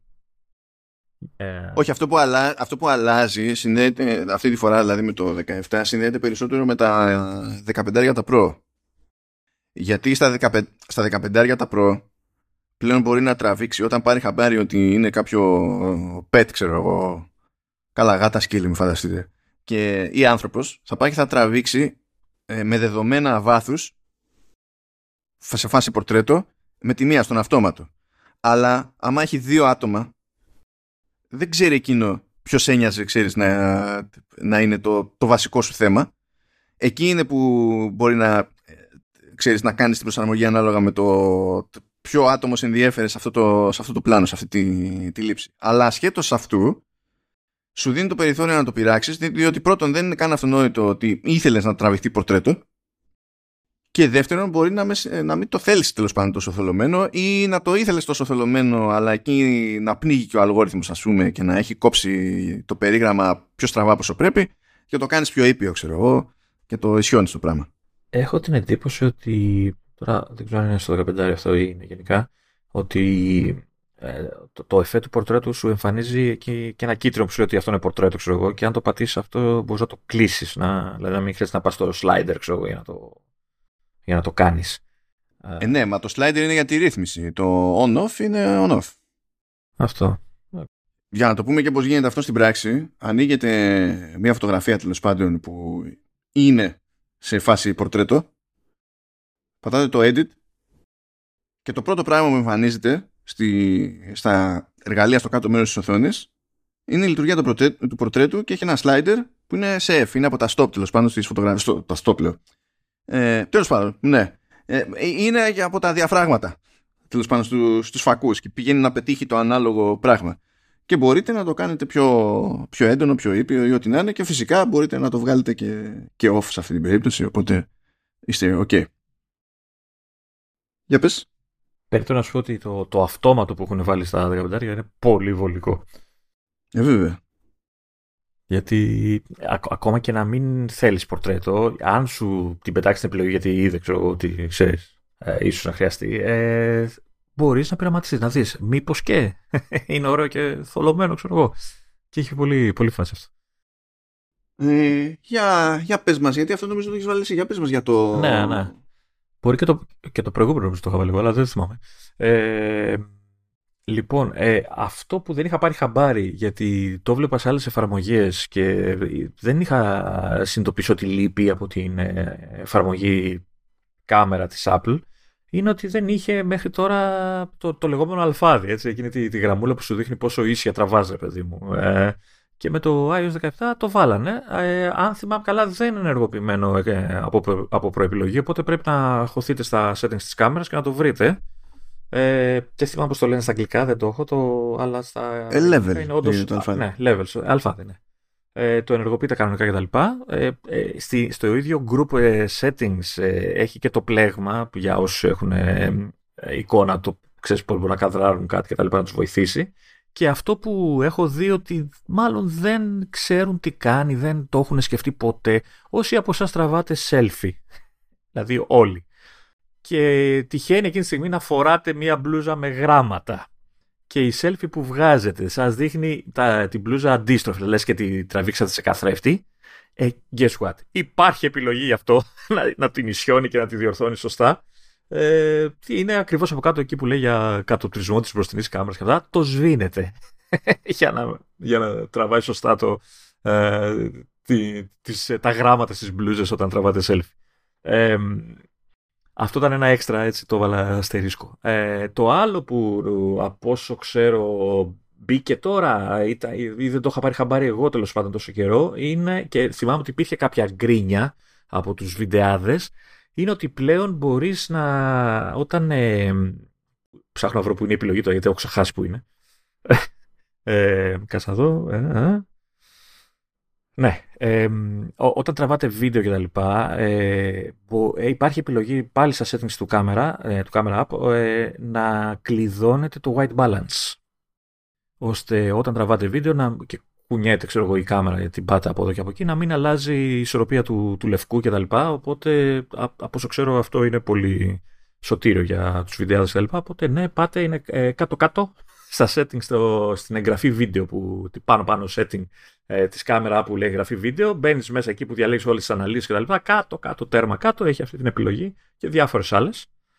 Ε, οπότε παίξτε, πειραματιστείτε και ή αν σας εκνεύριζε μέχρι τώρα η αλλαγή, το, το, το περίεργο, οι περίεργες προσαρμογές στην ισορροπία του λευκού, πλέον θα το, θα το λύσετε το θέμα σας. τι άλλο, να, να πω και το άλλο, γιατί νομίζω εγώ το έχω βάλει και το άλλο. Ε, όσοι δεν το έχετε παρατηρήσει, νομίζω από το 17, ίσως και από το 16, νομίζω στο 17 νομίζω μπήκε. Νομίζω το 17, ναι. Mm. Ε, είστε, είστε στα φώτος, χαζεύετε μια φωτογραφία που έχετε τραβήξει και τα λοιπά. Θυμάστε ότι μπορείτε να την κάνετε zoom in, zoom out, ε, να, να χαζέψετε και τα λοιπά. Πλέον, όταν κάνετε zoom, zoom in, το, το zoom το, το, το τονίζω επίτηδες για να τσατιστεί ο άλλος, τόσο για να zoom κάνει ουσιαστικά στη φωτογραφία, εντάξει. Ε, και ε, όπως τη ζουμάρετε, ξέρω εγώ, ε, την, ξέρετε, την προσαρμόζετε στην ε, οθόνη του κινητού ώστε να φαίνεται, ξέρω εγώ, μόνο εγώ και όχι ο Μάνος. Λέμε τώρα τυχαία. Ε, εκεί όπως κάνετε λοιπόν και βρείτε ένα σημείο που σας αρέσει όπως το βλέπετε στην οθόνη και ε, θέλετε να το κρατήσετε, παλιά έπρεπε να πας σε edit, να κάνεις crop, να μπλα μπλα, να, να βρεις το crop, να ξαναβρεις το σημείο που θέλεις, μπλα μπλα. Πλέον ε, δεν δε χρειάζεται, όπως είσαι εκεί και έχεις κάνει το zoom σου και γουστάρεις και είσαι ωραίος και τέλεια, σου έχει πετάξει το σύστημα πάνω ε, δεξιά το σύμβολο του crop, ωραία, το πατάς και είτε το πατάς ε, παρατεταμένα ε, για να. Περίμενε γιατί δεν το βγάζει, ναι. Ε, για να σου πετάξει ένα pop-up με τέσσερις ε, βασικές επιλογές ε, για crop, ε, ευρεία οθόνη, τετράγωνη κτλ. Ή το πατάς στιγμιαία και σε πάει κατευθείαν στο, στα edits και όλα αυτά ε, με, με κομμένο το σημείο που έχεις ζουμάρει, έτοιμο, και απλά κάνεις ε, τέλος ή ξέρω εγώ μπορείς να κάνεις ό,τι άλλο θες να κάνεις μετά από εκεί και ε, το σώζεις και είσαι, είσαι super. Είναι ωραία, ωραία συντόμευση αυτή. Πολύ, πολύ ευ, ευχάριστη, ευ, εύχριστη, πώς να το πω. Ναι, είναι πολύ βολικό αυτό. Πολύ βολικό. Το να πατάς edit, να πηγαίνεις μετά στην καρτέλα του crop και να λες κάτσα να διαλέξω αναλογία και μετά ε, είναι πολύ πιο... Συμφωνώ, συμφωνώ. Α, πού είμαστε τώρα, έχω χάσει, ναι, ε, τα βλέπω τα κάνεις bold για να μην χανόμαστε. Ναι, ναι. Πάμε, πάμε παρακάτω εκεί πέρα. Είναι αυτό, στάντα, αυτό το έχουμε ξαναπεί, δεν το συζητάμε. Δεν έχω καμία αμφιβολία για το το έχουμε ξαναπεί. Αλλά νομίζω ότι θα πρέπει να το θυμίζουμε σε όλους για πάντα. Till the end of ναι. time. λοιπόν, έχετε βγει σε μια λίστα από πράγματα. Ή είστε σε μια εικόνα και έχετε σκρολάρει προς τα κάτω. Σε, σε ένα feed, ξέρω εγώ, σε ναι, πλατφόρμα social. Είστε σε, δεν έχει σημασία. Έχετε σκρολάρει προς τα κάτω κάπου. Έτσι και θέλετε να φτάσετε γρήγορα στην αρχή, προς τα πάνω. Ε, κάνεις μανιασμένα μέχρι να φτάσεις πάνω. Ναι, αν νόμιζα ότι τρίβεις μέχρι να, από τη θερμότητα να βγεις σπίθα και να ανάψεις φωτιά. Είναι αυτό. ναι. Πηγαίνετε καλά μου παιδιά εκεί πέρα που είναι στην ουσία η, η, η κάμερα εμπρόστια. Εκεί σκεφτείτε το. Είναι πιο εύκολο να το βάλετε στόχο. Αλλά γενικά προς τα, στο πάνω μέρος εκεί προς την άκρη κάνετε, κάνετε tap. Κάνετε tap και ο παπ σκρολάρει με τη μία πάνω. The end. Να προσθέσω κάτι που το ανακάλυψα μόνος μου αυτό γιατί δεν το... Ε, που επεκτείνει αυτή τη λειτουργία. Έτσι. Έστω λοιπόν, αυτό γίνεται παντού. Έτσι, όπου έχει κάτι να κατέβεις, είπαμε, ε, μπορείς να ανέβεις με ένα tap. Ε, ε, νομίζω στα, στα τηλέφωνα μετά ID είναι εκεί στο ρολόι που το εμφανίζεις στη μέση στο status bar, κάπου εκεί. Τέλος πάντων. Ε, η ίδια, το ίδιο πράγμα, αντίστροφα, Ισχύει και για τις φωτογραφίες, για το Photoshop. Ε, έστω ότι έχετε μπει στο library, έχετε γύρω στις 400.000 φωτογραφίες μέσα στο library, έτσι. Και είστε ε, συνήθως στο library όταν ανοίγεις είσαι στη, σε έχει στην κάτω-κάτω, στη πιο πρόσφατη, ξέρω, νομίζω η ίδια λέει, ανάλογα τι, τι έχεις διαλέξει στα settings. Ε, και θέλετε να πάτε πάνω στην πρώτη φωτογραφία που έχετε τραβήξει που έχετε στο library και κάνετε αυτό που είπε ο Μάνος, tap πάνω εκεί στο, στην κάμερα ή στο ρολόι τέλος πάντων του, στα, σε όποιο μοντέλο είστε τέλος πάντων. Έστω τώρα λοιπόν ότι είστε στην πρώτη φωτογραφία πάνω-πάνω τέρμα κάτω αυτό και θέλετε να πάτε στην τελευταία φωτογραφία κάτω-κάτω. Τι κάνετε; Πατάτε το κουμπάκι ε, στην στη κάτω μπάρα εκεί που λέει τα φίλτρα, έτη, μήνες, αυτά. Πατάτε αυτό που είναι ήδη επιλεγμένο, δηλαδή αν έχεις στις, ε, όλες οι φωτό που λέει, ξέρω εγώ, το πατάτε και σε πάει κάτω-κάτω. Ας κατευθείαν κάτω, ναι. Οπότε είναι... Το ίδιο ισχύει, πώς να σου πω, αυτό είναι η μία επιλογή, αλλά δεν χρειάζεται γιατί στην τελική μπορεί να είσαι σε άλλη καρτέλα που δεν έχει ξέρεις μήνες, μέρες ξέρω και τέτοια. Έστω λοιπόν ότι είσαι στα άλμπουμ και έχεις ανοίξει κάποιο άλμπουμ και έχεις, ξέρω, έχεις φτάσει κάπου. Εκεί πατάς πάλι το πλήκτρο που λέει άλμπουμ κάτω και σε επιστρέφει κάτω. Και αν το ξαναπατήσεις, σε γυρνάει και ένα επίπεδο πίσω και πηγαίνει στη λίστα με τα άλμπουμ, ας πούμε. Γενικά παίζει αυτό. Mm. Είναι επίσης πολύ βολικό. Τώρα, παρακάτω. Ανάγνωση ιστοσελίδων από Siri. Ναι. Αυτό θέλει. Αυτό έχει κάτι αστερίσκους. Ε, Καταρχάς ελληνικά. αυτό δεν είναι αστερίσκος. αυτό δεν λες αστερίσκος. αυτό, αυτό λες τα, τα γαλαξία. Χαίρομαι πολύ. Η, η, αλήθεια είναι ότι κι αν είχε, δεν θέλω να, να την ακούω όπως μιλάει ε, στις κάρτες. Εντάξει. Λοιπόν, αυτό ισχύει προφανώς στις γλώσσες που υποστηρίζει η Siri. OK, okay, πάρα πολύ ωραία. Φαντάζομαι ότι για τους περισσότερους στην Ελλάδα, αν έχει κάποιο ενδιαφέρον, θα έχει πρωτίστως για αγγλικά και από εκεί και πέρα ανάλογα με τις γλώσσες που γνωρίζει επιπλέον ο καθένας. Ε, λοιπόν, τι παίζεις; Είμαστε σαφάρι. Φορτώνουμε μια σελίδα. Υπάρχει άρθρο. Πρώτον, πρέπει η σελίδα αυτή να μην είναι φτιαγμένη από αστραπόγιανους που μπλοκάρουν το reader view. Ξεκινάμε με αυτό. Τώρα έτσι. Αν είναι ok με reader view, αυτό σημαίνει ότι ο Safari στην ουσία ξεχωρίζει ποιο είναι το κείμενο του ίδιου του άρθρου από όλες τις υπόλοιπες ideas τριγύρω για να μην μπει στη διαδικασία η Siri και ε, προσπαθεί να διαβάσει τις διαφημίσεις, τα μενού, ξέρω εγώ και, και τέτοια. Πώς διαπιστώνετε ότι υποστηρίζετε αυτό ή όχι. Ε, φορτώνει σελίδα τέλος πάντων και ε, γενικά στην πάρα της διεύθυνσης, στο, στο δεξί μέρος, συνήθως, ε, το πρώτο πράγμα που εμφανίζεται για λίγο είναι το, το refresh button, ξέρω εγώ. Αλλά όταν κάτσουμε εκεί πέρα, τότε ε, ε, αλλάζει μορφή και γίνεται ένα μικρό και μεγάλο α. Τότε ξέρουμε ότι υποστηρίζεται το interview. Εντάξει. Το βλέπουμε με το, δηλαδή με τη μία ε, με το μάτι. Αν υποστηρίζετε λοιπόν το interview είμαστε σε καλό δρόμο και μπορούμε να καλέσουμε τη Siri με όποιο τρόπο όχι με αυτόν τον τρόπο. Λεωνίδα. Ναι. Μπορούμε να καλέσουμε τη Siri με όποιο τρόπο μας βολεύει. Μπορεί να είναι με παρατηταμένο πάτημα στο, στο power button. Μπορεί να είναι, δεν ξέρω, μπορεί να είναι ε, shortcut στο, στο action button ε, για τους φρέσκους. Για τους φρέσκους. Μπορεί ό,τι whatever. Ε, και να πούμε ότι τέλος πάντων Siri, ξέρω εγώ, read this to me. Αυτό είναι το ένα με τη φωνητική εντολή. Εναλλακτικά μπορούμε να πατήσουμε στο, στο πλήκτρο έτσι ΑΑ που παίζει αριστερά ε, και να βγάλει μια λίστα που έτσι κι αλλιώς έχει διάφορες επιλογές εκεί πέρα για τα extensions που έχουμε στη Safari και ό,τι να είναι okay, για, το, για να μας δείξει το reader mode και ό,τι να είναι. Εφόσον λοιπόν όλα πηγαίνουν καλά θα έχει εκεί επιλογή listen to page. Και πατάμε listen to page. Το καλό με αυτό είναι ότι καλά προφανώς αρχίζει και διαβάζει εντάξει αλλά χρησιμοποιεί και τον player τον κλασικό του συστήματος για media. Άμα κλειδώσετε δηλαδή το τηλέφωνο, εμφανίζεται ο player στην οθόνη κλειδώματος όπως όταν παίζει ξέρω εγώ κάτι μουσική, κάποιο podcast κτλ. Μπορείτε να, ε, να κάνετε pause και resume και τα λοιπά όπως λειτουργεί ένας player legit. Και μπορείτε να αλλάξετε και την ταχύτητα ε, της ανάγνωσης. Έχει δύο πλήκτρα αντί για μπρος πίσω ε, είναι συν και πλην για να αλλάξει την ταχύτητα της ανάγνωσης. όχι μόνο αυτό, θυμάται το σύστημα ότι του είπατε να το διαβάσει αυτό. Οπότε αν κάνετε παύση τέλος πάντων και φορτώσετε μια άλλη σελίδα άσχετη. Αν πατήσετε resume θυμάται σε ποιο άρθρο ήταν και θα συνεχίσει από εκεί. Εκτός πια αν πάτε και του πείτε όχι τώρα ξεκινά να διαβάζει κάτι άλλο αυτό, that's the thing. That's the thing. εγώ να, να πω για κάτι που μου μιλάει τώρα. Δεν θα σε αφήσει. Δεν θα αφήσει. Προσπαθώ να έχω την, ε, τη λειτουργία ανοιχτή για να βλέπω τι, τι γίνεται και μιλάει. Ναι. λοιπόν, εγώ έπαιξα ε, με την εφαρμογή μεγέθυνση. Είναι αυτή η εφαρμογή άχρηστη που δεν την κάνει κανείς τίποτα.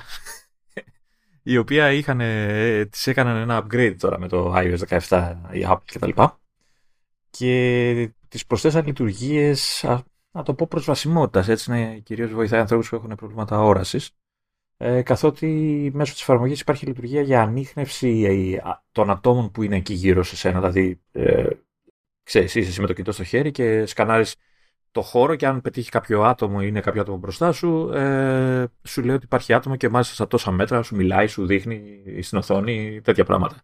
Και το έχουν κάνει αυτή την ανείχνευση για άτομα, για πόρτες, για αν θες να ψάξεις να βρεις μια πόρτα ή ξέρω εγώ παράθυρο και τέτοια, για κείμενο και για, ε, και για πράγματα που δείχνεις με το χέρι μπροστά στην κάμερα ναι, που είναι για τις ενδείξεις που δείχνανε εκεί για το φούρνο μικροκυμάτων. Ναι, ναι. Γιατί αυτό, αυτό χρησιμεύει στις περιπτώσεις που υπάρχουν. Ε, γι' αυτό είχαν χρησιμοποιήσει το φούρνο μικροκυμάτων. Επειδή υπάρχουν πλήκτρα με κείμενο ε, πάνω και αντί να σου διαβάζει όλα τα πλήκτρα και να γεράσουμε εκεί πέρα περιμένοντας, πηγαίνεις και του δείχνεις, κρατώντα το τηλέφωνο, δείχνεις με το δάχτυλο και καταλαβαίνει το σύστημα ότι πρέπει να διαβάσει την ετικέτα σε εκείνο το πλήκτρο που είναι το δάχτυλο.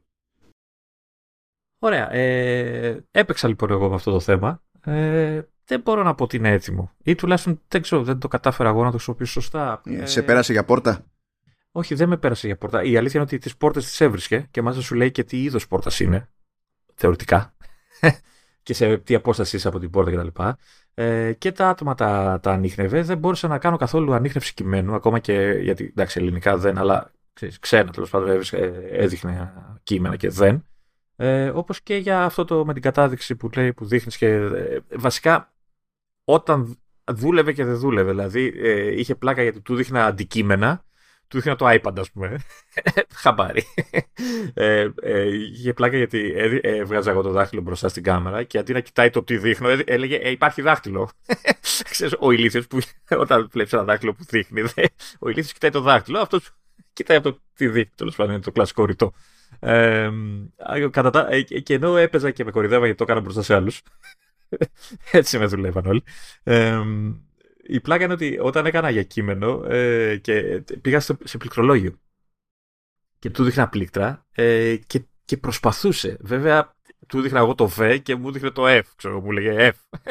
Ή ξέρω εγώ, ξέρεις, δεν είχε την ακρίβεια που, που χρειάζεται, ρε παιδί μου, για να πεις ότι είναι αξιόπιστο και ότι θα βοηθήσει ανθρώπους που έχουν θέματα κτλ. Ή δεν ξέρω, ή, ή εγώ δεν το χρησιμοποίησα σωστά.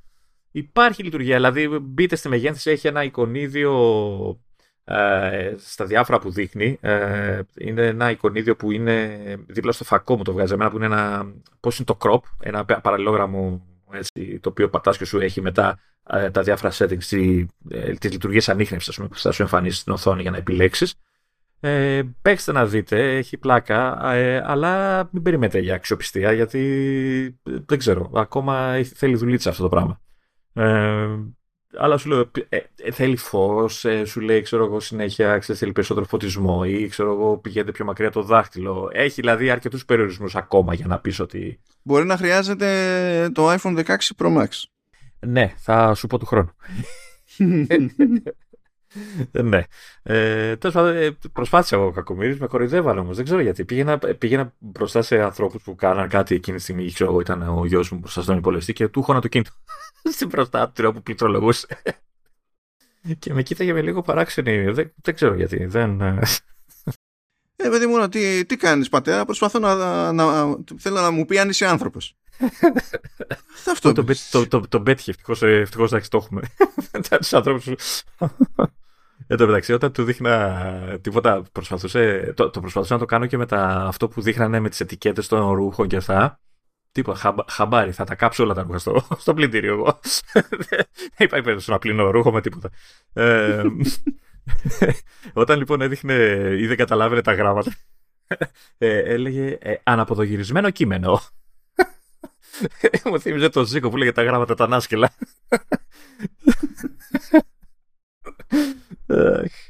Τέλος πάντων, ναι. έπαιξα εγώ παιδιά, έχει πλάκα, αλλά θέλει δουλίτσα μάλλον. Δεν είναι ακόμα όσο έτοιμο μας αφήσαν να, να καταλάβουμε από την παρουσίαση.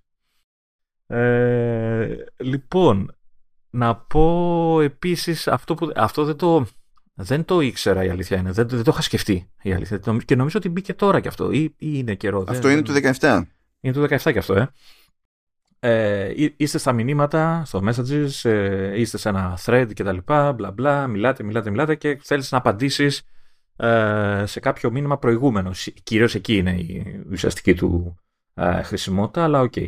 Ε, μέχρι τώρα έπρεπε να πατήσεις παρατεταμένα το, την όποια φούσκα που ήθελες να περιείχε το μήνυμα που ε, ήθελες να απαντήσεις, να επιλέξεις το απάντηση, να σου βγάλει το, ε, το, ξέρεις, τον cursor εκεί να γράψεις και να το πατήσεις κτλ πλέον το 17 το μόνο που χρειάζεται να κάνεις να πας στη φουσκίτσα, στο συνεφάκι, το μπλε ή το γκρι, ξέρω γκρι μάλλον γιατί είναι το αλλού και να κάνεις swipe προς τα δεξιά, το αφήνεις, σου βγάζει ένα βελάκι ότι το σήμα το κλασικό του reply ε, και κατευθείαν εμφανίζεται πληκτρολόγιο, έτοιμος να γράψεις, ε, με τη φούσκα από πάνω που απαντάς.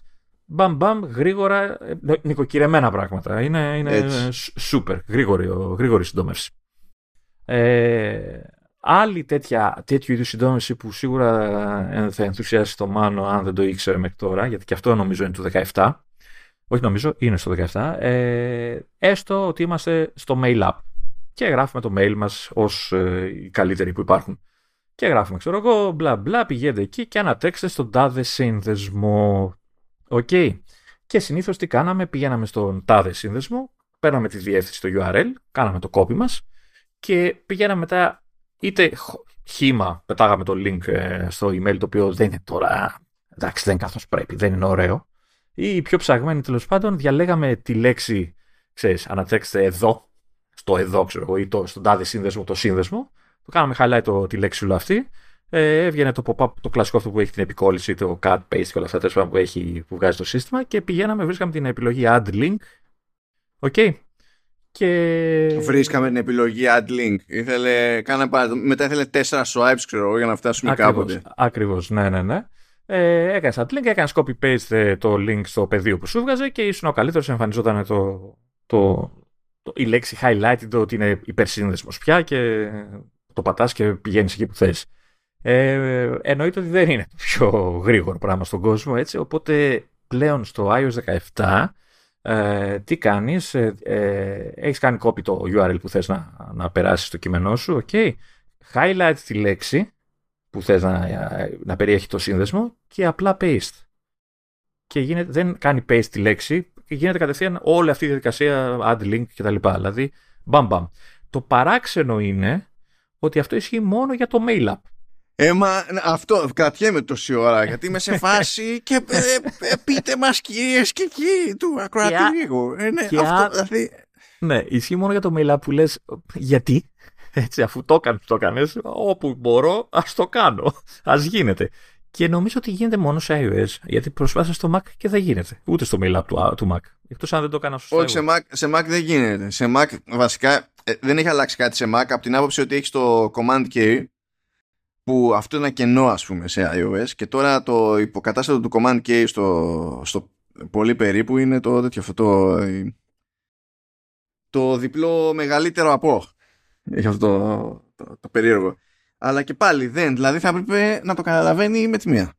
Ναι, όχι, ε, μου, μου κάνει εντύπωση γιατί ας πούμε θα μπορούσε να το έχει στα notes που πλέον έχουν και αυτά δυνατότητες για link. Όχι θα μπορούσε, έπρεπε να το έχει στα notes. Ναι, έπρεπε. Ναι. Γενικά είναι, είναι από τα feature που λες αφού το φτιάξε, δεν καταλαβαίνω γιατί το περιορίζεις σε μία μόνο εφαρμογή. Εκτός αν είναι πια τόσο ε, ξέρεις, χωρισμένες αυτές οι εφαρμογές δηλαδή το, δεν είναι του συστήματος δεν είναι στο, στο, γενικό σύστημα είναι, ε, ε απλά είναι τέτοιο απλά ήταν άλλες οι ομάδες ας πούμε οι μεν το σκεφτήκανε ή και προλάβανε ας πούμε οι άλλοι το σκεφτήκανε το σκεφτήκανε δεν προλάβανε κάτι δεν ξέρω συνδυασμός των δύο και κάθομαστε εμείς και κοιταζόμαστε τώρα και λέμε μα γιατί, μα γιατί γιατί ξέρεις και αυτό είναι διπλά στραβό σε, σε λειτουργικά διότι υποτίθεται ότι ένα από τα διαχρονικά θετικά είναι ότι υπάρχει συγκεκριμένη συνήθως συμπεριφορά στο κείμενο και στη διαχείρι... λειτουργεί η διαχείριση του κειμένου κάπως και μπορείς να βασίσει σε αυτό, ξέρω εγώ, και μεταξύ εφαρμογών κτλ. Αλλά αυτό τώρα δεν είναι. Αυτό είναι το λάθος κάπως. Ναι. Πάντως είναι, είναι, είναι πολύ ωραία λειτουργία. Πολύ, πολύ βολικό. Καμία σχέση με, το, με την προηγούμενη υλοποίηση. Η, η οποία υπάρχει, έτσι, υπάρχει ακόμα, ισχύει, αλλά δεν νομίζω ότι. Ειδικά στο μέλλον δεν νομίζω ότι χρησιμοποιεί πια κανείς. Paste και είστε, είστε τέλεια. Ε, λοιπόν, τι άλλο βρήκα εγώ, τι άλλο ανακάλυψα. Ε, έχουμε τα καινούρια home screen, lock screen, συγγνώμη. Έτσι, που πλέον ε, έχουν, ε, μπορείς να, να τα πατήσεις παρατεταμένα και να τα προσαρμόσεις, να βάλεις σε ρολόγια, εικόνες, να βάλεις το ρολόι με γραμματοσυρές, χρώματα κτλ. Widgets, ε, έχει τα, τα, τα, τα θέματα του τέλος πάντων το lock screen πια. Ε, έχει πλέον και περισσότερες επιλογές με το καινούργιο λειτουργικό. Ε, και εκεί θέλω να εστιάσω, ε, έστω ότι θέλουμε να φτιάξουμε ε, το ρολόι, να προσαρμόσουμε το πώς θα φαίνεται το ρολόι. Έχει τέσσερις γραμματοσυρές, σωστά, όχι τέσσερις, όχι παραπάνω έχει. 5-6 έχει γραμματοσυρές ήδη γραμματοσυρών, έχει χρώματα και έχει ένα slider το οποίο ε, επιλέγεις το πάχος. Πόσο παχιά θα είναι τα γράμματα, ξέρεις, ανάλογα με τη γραμματοσυρά που έχεις διαλέξει, ώστε να φαίνεται είναι καλύτερα ή όχι, ξέρω εγώ, τέλος πάντων, πιο παράξενα ή τέλος πάντων το, το ρολόι. Σούπερ, σούπερ. Ε, Αυτός ο slider λοιπόν είναι το μπας πάνω δεξιά για να παχαίνει, αριστερά για να λεπταίνει κτλ. Το θέμα είναι ότι έστω τον έχεις πειράξει, ρε παιδί μου, και συνειδητοποιήσω ότι ξέρεις τι έκανα μπουρδα και θέλω να κάνω return, ε, πώς το λένε, να γυρίσω στην προεπιλογή. Δεν υπάρχει κάποια ένδειξη στο slider που να σου λέει ότι ξέρεις κάτι γραμμούλες όπου έχουν ε, στο κάμερα, ξέρω, που πάει και κάνει κλακ ξέρω, το slider και είσαι εκεί που ήταν παλιά. Αυτό που μπορείς να κάνεις είναι όπως είναι τα νούμερα πάνω από το slider που δείχνεται τα είδη των γραμματοσυρών. Ε, Πατάς το νούμερο και κατευθείαν το slider γυρνάει στη θέση την, ε, την default. Ε, το οποίο είναι χρήσιμο για αν θες να ξαναρχίσεις από την αρχή να πειράζεις την όποια γραμματοσυρά. Ωραίο. Κομπλέ. Ναι, ναι. Κομπλέ. Ε, τι άλλο, ναι, άλλη μια λειτουργία που έβαλε το iOS με τα wallpaper ε, είναι το, το λεγόμενο blaring. Έστω ότι ε, θες να βάλεις ένα wallpaper το οποίο στο, στο lock κυρίως, αλλά γενικά ένα wallpaper τέλος πάντων, με μια φωτογραφία η οποία όμως είναι ξέρω εγώ από παλιότερο κινητό, είναι κροπαρισμένη περίεργα, τετράγωνη, ξέρω εγώ, δεν είναι σε καλό ratio κτλ. Δεν, ξέρεις, η αναλογία της δεν είναι σωστά, δεν κάθε καλά στην εικόνα κτλ. Το σύστημα προσπαθεί όπως θα την πειράζεις για να την μεγαλώσεις, μικρύνεις ανάλογα για να μπει όσο καλύτερα γίνεται.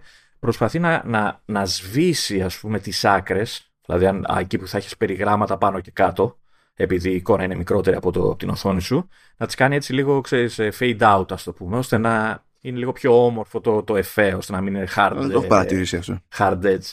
Δεν το πετυχαίνει πάντα. Προσπαθεί, από ό,τι είδα, ανάλογα με τη φωτογραφία, αν θα είναι προς το μαύρο ή προς το άλλο χρώμα, ίσως παίζει με το ρόλο ποιο χρώμα θεωρεί ότι κυριαρχεί στη φωτογραφία κτλ. Αλλά συνήθως ε, είναι πάνω μεριά, κάνει αυτό το fade, ε, fade out ώστε να, να σβήνει έτσι ομαλά τη, τη φωτογραφία, να ας πούμε δένει λίγο καλύτερα με το, να, να μην είναι έτσι χαπ, χρουπ, μαύρα. Ε, απλά δεν έχει τύχει να χρησιμοποιήσω κάποια φωτογραφία που να έχει τέτοιο ζήτημα για να πάρω χαμπάρι ότι προσπαθεί να κάνει το οτιδήποτε βασικά. Δεν, δεν και εγώ το διάβαζα και το είδα και έψαχνα να βρω τι παλιές φωτογραφίες να δω πώς το κάνει. Και εντάξει, βέβαια, κάποιες φωτογραφίες δεν, δεν, τις, δεν τις πετύχαινε ακριβώς. Ήταν, ήταν όντως πολύ περίεργες φωτογραφίες. Αλλά από ό,τι έτσι όπως το καταλάβαινα, είτε αν είναι πολύ σκούρα η φωτογραφία θα στο κάνει προς το μαύρο, θα στο σβήσει σε μαύρο, ή θα σου πάρει κάποιο από τα χρώματα, μάλλον το κεντρικό χρώμα που θεωρεί αυτό, ή αυτό που είναι πάνω-πάνω, ξέρεις εκεί που θα σβήσει για να ταιριάξει πούμε, με την υπόλοιπη φωτογραφία. Ε, Πάντως είναι καλή, καλή προσπάθεια, δηλαδή έχει καλή φάση, είναι καλή φάση αυτό. Ε, τι άλλο έχω βρει. Ε, α, το θυμάστε το, το πατροπαράδοτο, το παραδοσιακό, το shake to undo. Της μεγαλύτερης γελιότητας στο σύμπαν. Ναι, ναι. Ναι. Πέρα ότι ισχύει ακόμα, έτσι, υπάρχει ακόμα σαν, ε, από ό,τι έχω καταλάβει, σαν λειτουργία. Ναι, Πέρα, δεν το ξέρει κανείς. Εντάξει, ε, υπάρχει στο σύστημα σε γενικές γραμμές, υπάρχει το shake to undo. Ε, δεν υποστηρίζεται αντί και καλά από όλες τις εφαρμογές, αλλά υποστηρίζεται σε αρκετές περιπτώσεις. Α, το κερασάκι στην τούρτα αυτής της γελιότητας, του στυλ θέλω να κάνω κάτι και πρέπει να το κουνάω σαν. Δεν ξέρω και εγώ τι εκείνη την το τηλέφωνό μου. Ε, είναι ότι το shake το χρησιμοποιούν οι εφαρμογές της Meta πολλές, νομίζω ίσως και ως το μόνο τρόπο ε, για να στείλεις feedback για bugs εγώ ή, οτι, ή οτιδήποτε τέτοιο. Πάτε καλά. Πάτε καλά. Είναι δυνατόν αυτός να είναι ο default τρόπος ας πούμε για να στείλετε. Τέλος πάντων. Ναι. Για να πες. Λοιπόν, η λιβρία, εντάξει, την ξέραμε από παλιά και τα λοιπά, ήταν, και νομίζω ήταν το, η πρώτη υλοποίηση undo στα iPhone όταν είχαν πρώτο ξεκινήσει οι καταστάσεις ή τα πρώτα μοντέλα. Ε, νομίζω ναι. Λοιπόν, αυτό που σίγουρα δεν ξέρετε είναι ότι η λειτουργία, η λειτουργία λειτουργεί. Η λειτουργία λειτουργεί. ε, ε, ενίοτε και λειτουργικά. Ναι, ρε. Ε, και στη φάση που έχετε αποφασίσει ότι θα κάνετε ένα διάταξη των εικονιδίων στην ε, οθόνη σας, κάτι που είναι μια επίπονη διαδικασία εδώ και χρόνια, έτσι, δηλαδή πόσες φορές κυνηγάω άλλα εικονίδια που τα σπρώχνει το εικονίδιο που κουνάω κτλ. Και έστω λοιπόν ότι όπως κουνάτε το εικονίδιο που θέλετε να μεταφέρετε, σας φεύγει, είναι από τα, από τα άγρια εικονίδια αυτά που δεν μπορείς να τα αντιθασέψεις, ε, και πάει και κάθεται σε λάθος θέση, μπαίνει σε κανένα φάκελο και τέτοια. Shake to undo και γυρνάει στη θέση του. αυτό δεν το ξέρατε. Είμαι σίγουρος. Ναι, αυτό δεν το ξέρω εγώ. Ναι.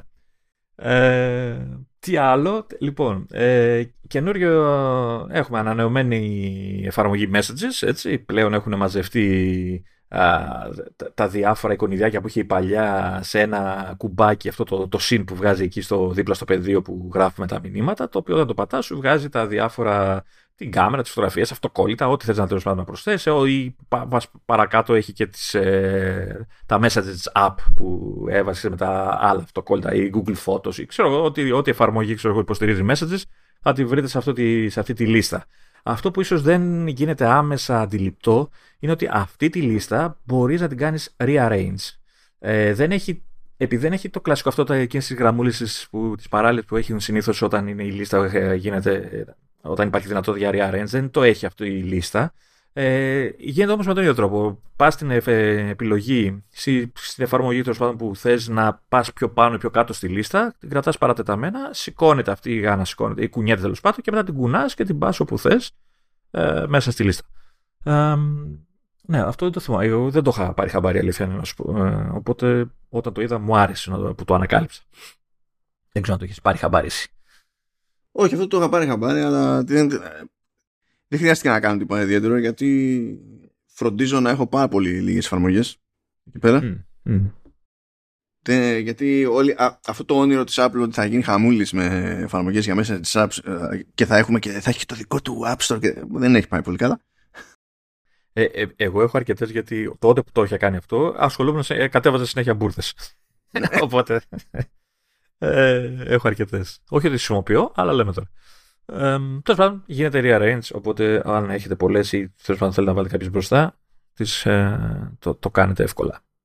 Ε, να, να υποδείξω εδώ, να θυμίσω εδώ ότι το εργαλείο για τα screenshots, αυτό το πράγμα που πατάτε είτε το home screen και το volume, είτε το power button. Το home screen, το, home button. Το home button, λέω και το home screen, ναι. Ή το power button και το ανάλογα με το μοντέλο σας και βγάζει εκείνο το εργαλείο που κάνει screenshot την, ε, όποια εικόνα εκείνη τη στιγμή έχετε στην οθόνη σας κτλ. Και, και μπορείς μετά να το περικόψεις, να το στείλεις, να το ζωγραφίσεις από πάνω κτλ. Ε, αυτό που μπορεί να μην έχετε παρατηρήσει, γιατί δεν είναι και τελείως ξεκάθαρο, αλλά OK, okay, είναι ότι έχει προσθέσει καινούργια, καινούργια εργαλειάκια, ε, καινούργιες πένες ε, για highlight κτλ. Και, και μάλιστα κάποιες από αυτές είναι, κάνει slide προς τα αριστερά για να τις δεις. Οπότε, ξέρεις, αν δεν το έχετε, ε, ξέρεις, είναι, δεν το έχετε παρατηρήσει ότι έχει κι άλλο, Έτσι έχει κι άλλο το μενού, αυτή η μπάρα τέλος πάντων που βγάζει τα εργαλεία. Και έχει, έχει διάφορες πέντε, οπότε να πειραματιστείτε. Έχει, έχει πλάκα αυτό το πράγμα. Δεν το θυμόμουν αυτό. Τώρα, τώρα, τώρα τις άλλαξε, έβαλε καινούργιες πένες. Οι τρεις πρώτες νομίζω είναι καινούργιες. Ή δύο, ή η δεύτερη και η τρίτη, κάτι τέτοιο. Όχι, στο τελείωμα, στο τελείωμα της λίστας είναι. Ε, Αυτές που φορτώνει by default είναι κλασικές. Γι' αυτό, γι αυτό δεν ναι, το είχα. Ναι. Ξέρεις, γι' αυτό μου ξέφυγε. Επειδή για να, για να δεις καινούργιες πρέπει να σύρεις. Ακριβώς, ακριβώς. Ακριβώς. Αυτό, γι' αυτό το, το αναφέρω κι εγώ. Γιατί εγώ δεν το είχα πάρει χαμπάρι αυτό το πράγμα. Ε, κάτι που ενδιαφέρει μόνο εμένα είναι ότι ο, ε, στην, ε, ο, στα settings στην οθόνη που πας για να κάνεις update το σύστημα και σου πετάει και μπαίνεις και σου κάνει ένα check και σου λέει αν υπάρχει ενημέρωση κτλ.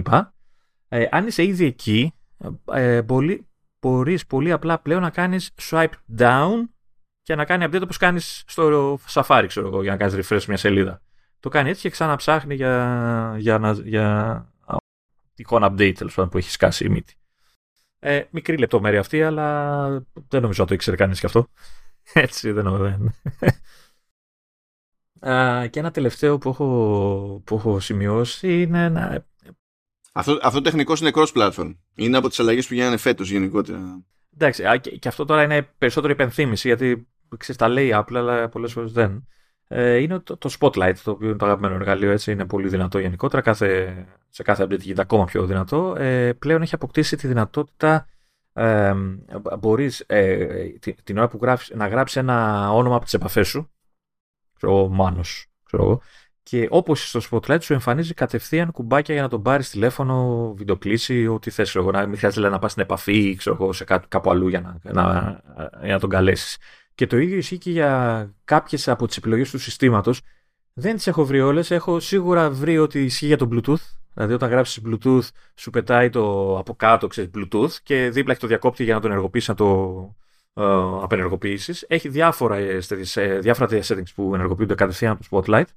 Οπότε πειραματιστείτε για να τη, για να δείτε τι, τι, τι μπορεί να σας βολέψει. Αντίστοιχα, αυτό με το Bluetooth ισχύει, ισχύει και σε Mac γενικά δηλαδή έκανε κάτι τέτοια φέτος όπως φρόντισε το πρώτο και το, αυτό που θεωρεί πιο πιθανό αποτέλεσμα πλέον να πιάνει περισσότερο χώρο, να είναι σε μεγαλύτερο πλαίσιο και έτσι χωράει να βάζει και διάφορες επιλογές ας πούμε κατά περίπτωση και ισχύει και στο αντίστοιχα και σε iOS, iPadOS και σε, και σε Mac ας πούμε έχει, έχει διάφορα τέτοια.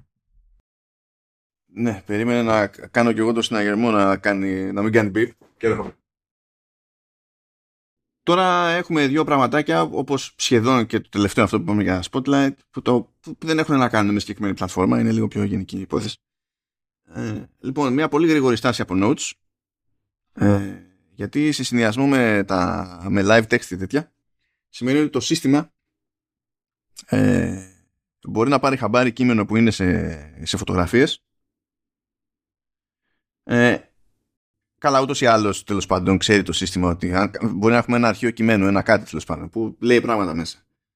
Και μπορούμε μέσα στην εφαρμογή Notes και στο Spotlight παίζει αυτό, αλλά άμα θέλουμε να γίνουμε πιο συγκεκριμένοι και να κάνουμε αναζήτηση μέσα στο Notes, μπορούμε να γράψουμε κάτι το οποίο περιέχεται σε επισυναπτώμενο αρχείο ή σε μια φωτογραφία και θα μας το βγάλει στο στα αποτελέσματα.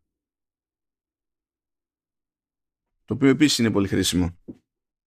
Γιατί μπορεί να θυμόμαστε τέλος πάντων περί τίνος πρόκειται αλλά να μην είναι κάτι που έχουμε γράψει οι ίδιοι χειροκίνητα στο body του Note ας πούμε και να θέλουμε να το βρούμε.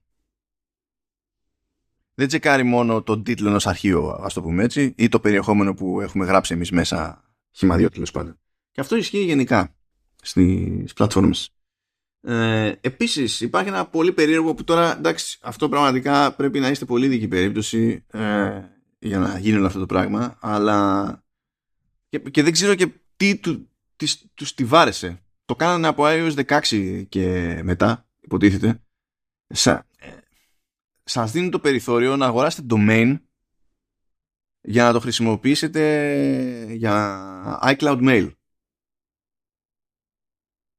Α, σε φάση ότι ξέρω, έχω μια επιχείρηση και αντί να φαίνεται iCloud.com να φαίνεται το όνομα της επιχείρησης ξέρω εγώ Ναι, ναι, αλλά τρέχει από πίσω, είναι iCloud mailer παιδί μου, αλλά είναι ξέρω εγώ something something, παπάκι, whatever, κάποιο domain που σας ανήκει. Υποτίθεται ότι πριν υπήρχε τρόπος να τα κάνετε redirect αυτά αν είχατε ένα domain ήδη, αλλά υποτίθεται ότι υποτίθεται, προσθέθηκε ύστερα και η δυνατότητα να αγοράσετε domain απευθείας ε, και ε, εκτός το ότι γίνεται αυτό, εντάξει, γίνεται από το iCloud.com μπορείτε να το κάνετε, από το web δηλαδή. Μπορείτε να το κάνετε και, και από iPhone. Πηγαίνετε settings app. Ε, στην ουσία ε, πατάτε το πάνω πάνω δηλαδή έχει το όνομά σας με το iCloud account κτλ. Διαλέγετε iCloud mail. Είστε επιλογή, έχει επιλογή για custom email domain. Continue και buy a domain γράφετε το domain που θέλετε να, να αγοράσετε, ξεκινάει αναζήτηση γιατί πρέπει κάπως να διαπιστωθεί αν είναι διαθέσιμο. Όλο αυτό. Αν δεν είναι διαθέσιμο, θα σα βγάλει εναλλακτικές. Ω συνήθως, αν έχετε προσπαθήσει ποτέ να αγοράσετε domain, θα έχετε δει τι παίζει εδώ. Σας βγάζει και τις διαφορετικές ε, τιμές, διαλέγετε αυτό που θέλετε, ακολουθείτε τα λοιπά βήματα για να ολοκληρωθεί η συναλλαγή. Ε, και ευχαριστώ, γεια σας. Αυτό γίνεται μέσω τρίτου, γιατί στην ουσία η Apple δεν είναι registrar για να πουλάει domain. Ε, και δεν αναλαμβάνει και την ευθύνη για τη συναλλαγή. Δηλαδή, τέλος πάντων, αν πρέπει να γίνει κάτι, πρέπει να μιλήσετε με τον registrar. Αλλά δεν είναι κρυφό το ποιος είναι ο registrar σε αυτή την υπόθεση. Τώρα πραγματικά δεν ξέρω ποιος είναι σε φάση που, που πρέπει να αγοράσω domain τώρα και να στήσω mail τώρα. Και εγώ με. Ε, τι έχω πρόχειρο, μόνο το, μόνο το iPhone, θα το κάνω το iPhone. Δεν το ξέρω αυτό το πράγμα. Πιο πολύ το έβαλα επειδή μου, μου κάνει φοβερή εντύπωση που είπαν, ξέρω εγώ, ας το κάνουμε είναι nice to have, ρε παιδί μου. Ποτέ δεν ξέρεις τι μπορεί να σου χρειαστεί κάποια στιγμή. Αλλά το, το, εμένα αυτό που μου κάνει εντύπωση είναι ότι διαβάζω τώρα έτσι λίγο τις οδηγίες και όλα αυτά και, έχει, και σου λέει ότι η λειτουργία δεν είναι κλασικά διαθέσιμη σε όλες τις χώρες και περιοχές.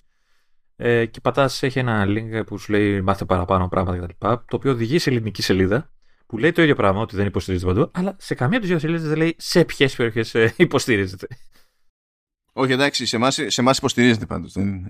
Ναι, εντάξει, αλλά λες, είστε λύθη. Δηλαδή, πες μας και σε ποιες περιοχέ, μην ψάχνόμαστε. δηλαδή, το λες, το αναφέρεις, αλλά πες μας και ποιες είναι. δηλαδή. Ε, τώρα και εσύ. Ναι. Α, λοιπόν, τώρα ε, στάση από Apple Music. ε, και σε κουμάντα κυρίως με τους, με τους στίχους. Διότι αν, αν σε ένα πράγμα είναι καλύτερο το Apple Music από οποιονδήποτε, είναι τα κουμάντα που κάνει με τους στίχους. Είτε μιλάμε για Apple Music σε Mac, είτε μιλάμε για Apple Music στο, στο, ε, σε iPhone, σε, σε Apple TV, ό,τι, ό,τι να είναι, whatever. Γενικά, μια αλλαγή που είναι ήπια. Τέλος πάντων, υποτίθεται ότι προηγουμένως, ε, αν κάποιος ε, είχε πετάξει τους τοίχου ξερά για ένα κομμάτι, τους έδειχνε σε πιο μικρή και πιο μαζεμένη γραμματοσυρά, ενώ αν κάποιος είχε κάνει την έξτρα δουλειά ώστε οι, να κυλάνε ε, οι στίχοι ώστε να ταιριάζουν με το σημείο στο οποίο είναι το τραγούδι εκεί ήταν άλλη γραμματοσύρα πιο μεγάλη, πιο ευανάγνωστη και, και τα λοιπά. Είχε συνδεθεί αυτό γενικά και με τη λειτουργία που ήρθε αργότερα το Apple Music Sync γιατί υποτίθεται ότι αν είναι, ξέρεις, να τη δεις καράοκε να βλέπεις και τους στίχους ξέρω εγώ και τέτοια. Και έγινε και το εξταδάκι λόγω του Sync που από εκεί που κυλούσαν οι, ε, οι στίχοι γραμμή-γραμμή εκεί που έχει γίνει έξτρα δουλειά σε κάποια κομμάτια βλέπεις ότι κάνει highlight και λέξη-λέξη και ούτε καν ολόκληρη. Πηγαίνει λίγο-λίγο τη λέξη για να σου, ανάλογα με το ρυθμό με τον οποίο ρε παιδί μου ξέρεις, απαγγέλλεται τέλος πάντων, για να συνειδητοποιείς visually αν πρέπει να ξέρεις να τη διαβάσεις, να τη τραγουδήσεις πιο γρήγορα, πιο αργά κτλ. Και σε περιπτώσεις, όχι όλες, γιατί πάλι θέλει αυτό δουλειά και ξέρεις από τις δισκογραφικές σε κάθε περίπτωση. Ε, αν μιλάμε για ντουέτο, σπάει και τους στίχους, ώστε στη μία μεριά, δηλαδή να έχουν αριστερή στίχηση η στίχη που και καλά είναι η μία φωνή και δεξιά στίχηση η στίχη που είναι η δεύτερη φωνή. Και ε, έχει γίνει πάρα πολύ καλή δουλειά σε όλο αυτό ε, σε όλες τις πλατφόρμες που παίζουν, ε, παίζει φάση με Apple Music. Καλά εντάξει τώρα στο, στο WatchOS δεν ξέρω ποιος θα καθίσει να πει τι, τι να πει, δεν χωράει τίποτα εκεί πέρα εντάξει, okay. Αλλά λέμε τώρα για τις, για τις άλλες περιπτώσεις ε, είναι, είναι ξεκάθαρα, ξεκάθαρα η καλύτερη δουλειά που έχω δει σε στίχους και όσο μπορούν προχωράνε και καλύπτουν τα κενά, δηλαδή βελτιώνουν ε, τη, την προβολή των στίχων, προσθέτουν ό,τι άλλο μπορούν να προσθέσουν. μου έκανε φοβερή εντύπωση που ε, κατά διαστήματα πετυχαίνω να έχει γίνει η απαραίτητη δουλειά και προετοιμασία και σε ελληνικά κομμάτια, γιατί θεωρούσα ότι καλά εντάξει φέξε μου και γλύσσες ας πούμε. Δεν πρόκειται ποτέ και είναι, είναι ό,τι πρέπει. Και σύν τις άλλες, ειδικά στην περίπτωση του τηλεφώνου, νιώθουν κιόλας ότι άμα του πεις κοίταξε να δεις, ε, δείξε μου τους στίχους, ε, καλό είναι να μην σβήνει αυτόματα η οθόνη. Γιατί θες να βλέπεις τους στίχους. Μπορείς να το παρατήσεις εκεί πέρα και να είσαι jet. Και άμα πάει πετά πες ότι είσαι ένα playlist και το επόμενο κομμάτι δεν έχεις στίχους καθόλου. Δηλαδή δεν έχει, πώς να σου πω, δεν έχει καν λόγια το κομμάτι ως κομμάτι θυμάται το setting ότι εσύ ήθελες την προβολή των στίχων γυρνάει στο κανονικό γιατί δεν έχεις στίχους να σου δείξει και αν το μεθεπόμενο κομμάτι έχεις στίχους επιστρέφεις την προβολή των, των στίχων κανονικά δεν χρειάζεται να το ξαναπατήσεις χρειάζεται να το ξαναπατήσεις μόνο για να πεις στο σύστημα ότι εγώ τώρα δεν θέλω προβολή στίχων εσύ κανονίζεις το αρχικό on και το τελικό off ας το πούμε έτσι. Και φυσικά σε όλη αυτή την ιστορία, σε πολλά κομμάτια υπάρχει και ένα slider ακόμη, που είναι με ένα μικροφωνάκι εκεί πέρα, που είναι για το, για την ένταση των φωνητικών σε σχέση με το υπόλοιπο κομμάτι που εκεί βασίζεται το Apple Music Sing με τη λογική ότι αν να τραγουδήσετε εσείς και θέλετε να πατήσετε πάνω στη μουσική αλλά δεν θέλετε να ακούτε τα πρωτότυπα φωνητικά ε, μπορείτε να πάτε και να ρυθμίσετε σε υποστηριζόμενα κομμάτια που είναι, δεν είναι όλα αλλά δεν είναι ότι πρέπει να βρείτε κάπου κάποια λίστα με ποια είναι υποστηριζόμενα κτλ. Είναι πάντα θέμα χρόνου να πέσετε σε κάποιο που να γνωρίζετε και αλλάζετε την ένταση, μπορείτε να κόψετε και τελείως τα φωνητικά δηλαδή ε, ή να τα έχετε μέχρι μια στάθμη χ ώστε κατά μία έννοια να είναι έξτρα βοήθεια στα δικά σας ε, φωνητικά ανάλογα με το πώς βολεύεται ο καθένας. Γενικά το πόσο καλή δουλειά έχει γίνει στο χειρισμό των στίχων με τρόπο ώστε να καθίστανται βοηθητική, χρήσιμη ή και η βάση ολόκληρης άλλης λειτουργίας ε, είναι έτη φωτός μπροστά από τον τρόπο τον οποίο συμπεριφέρεται η υπόλοιπη εφαρμογή σε άλλα πράγματα που θες να κάνεις. Δηλαδή οι μερακλείδες είναι όλοι εκεί πέρα με τους τείχους. Εννοείται ότι τώρα όλοι περιμένουμε το βίντεο, το making of που έκανες για να τε, τε, πώς να τεστάρεις την όποια λειτουργία αυτή, την, την λειτουργία που μας περιέγραψες τώρα, έτσι. Περιμένουμε το βίντεο που θα τραγουδάς. Ναι, ναι, θα βάλω το τέτοιο, θα βάλω το, το I know what you did last summer από Sean Mendes και θα κάνω και τις δύο φωνές και θα κάθομαι και θα χτυπιέμαι και θα φτιάξω TikTok ειδικά γι' αυτό. Είναι, περίμενε. Και, τις και, και του Sean και του Mendes. Ε, Αρχίσαμε. Αρχίσαμε. Καλά είχαμε πάει μέχρι στιγμής. Καλά. Δηλαδή, που και, δηλαδή είχες καταφέρει σε αυτό το επεισόδιο να πεις και ποιοτικό αστείο. ποιο, τώρα είπαμε... πες, πες, πες, ποιο ήταν να το ξέρω, να το σημειώσω. Ναι, το, το double σφίξιμο. Έλα, έλα. ε, χάλασα κι εγώ. Ε, Χάλασες, πάει. Με, με προσέβαλες. Πάμε εξαδάκι. Ε, που και αυτό ισχύει ε, ανά format και ισχύει και ανά εφαρμογή. Και αυτή είναι η τσακμιά της υπόθεσης υποτίθεται ότι αν έχετε AirPods και δει AirPods Pro που υποτίθεται ότι υποστηρίζουν special audio και τα λοιπά με head tracking ή όχι ε, να ξέρετε ότι ναι μεν μπορείτε να πάτε κεντρικά και να τα βγάλετε ξέρω εγώ off αν θέλετε ή να βάλετε κάτι on. Okay, αυτό είναι γενικά για το παίζει το σύστημα. Αλλά όταν χρησιμοποιείτε μια εφαρμογή και παίζει ήχο αυτή η εφαρμογή αν κάνετε ρυθμίσεις στα AirPods από το Control Center Δηλαδή κάνετε swipe προς τα κάτω από πάνω δεξιά. Εμφανίζεται το control center ε, και εκεί πέρα που εμφανίζεται συνήθως η στήλη για την ένταση του ήχου όταν χρησιμοποιείτε τα AirPods έχει την ένταση εκεί αλλά συμβολάει και τα AirPods. Αν πατήσετε εκεί πέρα βγάζει επιλογές για το, για το head tracking, για spatial audio, για το αν θέλετε να το βγάλετε off και να ακούτε ξέρω εγώ το πρωτότυπο ως έχει κτλ οι επιλογές. Α, και ακόμα και η επιλογή για το τέτοιο. Αν μπορεί το πρωτότυπο να έχει ένα απλά στέρεο, ας πούμε, και να πηγαίνει και να κάνει και καλά χωρικοποίηση, που δεν είναι τις περισσότερες φορές καλύτερη ιδέα. Επίσης, όταν ήταν αυτό default ενεργό μετά από κάποιο update, δεν θυμάμαι, στα podcast, τρελάθηκα. Λέω τι ακούω, πώς είναι έτσι; Το βγάλα όλο που δεν το συζητάμε. Ήταν, ειδικά σε φάση τύπου talk show ήταν ε, τραγικό το αποτέλεσμα. Αλλά το θέμα είναι ότι οι επιλογές που κάνετε από εκεί όταν χρησιμοποιείτε εφαρμογή που στέλνει ήχο που έχετε να διαχειριστείτε είναι επιλογές που μετά θυμάται το σύστημα για, για εκείνη την εφαρμογή. Coolness. Οπότε μπορείτε να το φέρετε στα μέτρα σας. Έχω κάτι παρόμοιο να πω ε, σε λίγο στην πάντα ε, για Mac αλλά ξεφεύγει, δεν είναι μόνο για τα ακουστικά εκεί πέρα, αλλά μ' άρεσε αυτό. Μ' άρεσε. Γιατί, πώς να σου πω, μπορείς σε μια εφαρμογή που είναι για streaming τέλος πάντων, έτσι, να μην σε πειράζει να κάνει το στέρεο τεχνητά ρε παιδί μου να το κάνει ας το πούμε surround. Να μην είναι πρόβλημα. Αλλά στη... σε εκπομπή λόγου μπορεί να είναι πρόβλημα. Σε μουσική που δεν είναι στημένη για τη φάση μπορεί να είναι πρόβλημα παίζει ρε παιδί μου και στο κανονίζεις. Αυτό που κάνω εγώ συνήθως είναι ότι καλά, εγώ γενικά δεν θέλω να μου κάνει τεχνητό spatial audio, το βγάζω off παντού. Και το άλλο που βγάζω off παντού είναι το head tracking, διότι εξακολουθούν να μην αντιλαμβάνουν χρησιμότητα. Δηλαδή για demo είναι ωραία, είναι καλή φάση, αλλά από εκεί και πέρα pointless.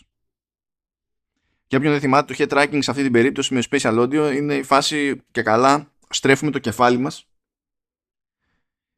και επειδή υποτίθεται ότι ξέρω εγώ, η συσκευή είναι μπροστά μας τέλος πάντων το ακουστικό πεδίο αλλάζει ώστε να καταλαβαίνουμε ακούγοντας πού είναι η συσκευή από την οποία προέρχεται ο ήχος. Μας δίνει δηλαδή η αίσθηση της προέλευσης του, του ήχου. Και αν γυρίσουμε προς τελείως άλλη κατεύθυνση για κάποια δευτερόλεπτα τότε αλλάζει το ζύγι για να μην είναι τελείως όλη, όλη, την ώρα off αυτό που ακούμε. Δε, εξακολουθώ να μην αντιλαμβάνομαι ποια είναι η χρησιμότητα σε αυτήν την περίπτωση. Αλλά τέλος πάντων, εγώ αυτά τα βγάζω off. Όταν πάρεις Vision OS, αυτό Pro.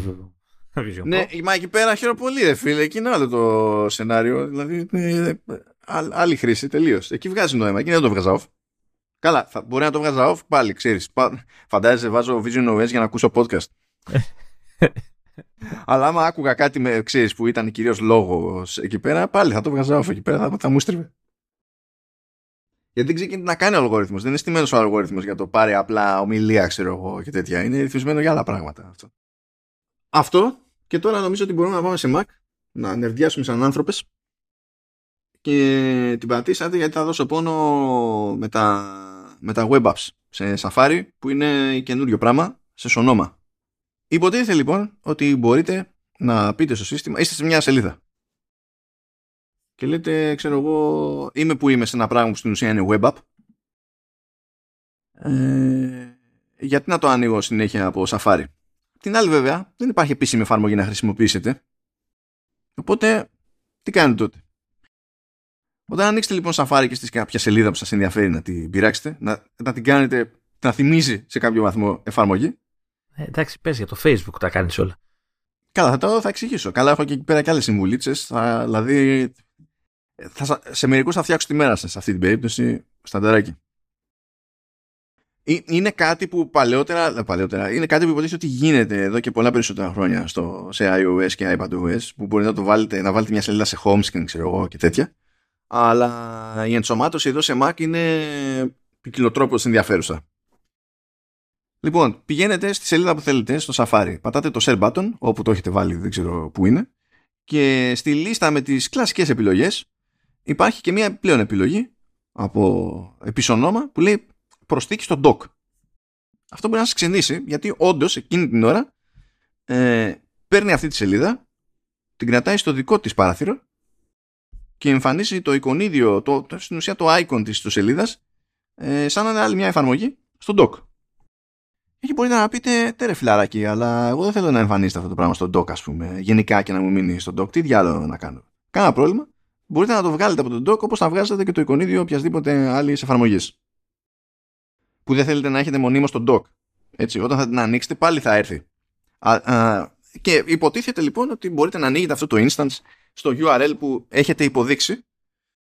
Μπορείτε να, μάλιστα να φτιάξετε το, να βάλετε το εικονίδιο που γουστάρετε, να ονοματίσετε το, το app που και καλά φτιάχνετε και μπορείτε να πειράξετε και το URL το οποίο και καλά είναι το home. Δεν υπάρχει κάποιος ιδιαίτερος περιορισμός εκεί πέρα.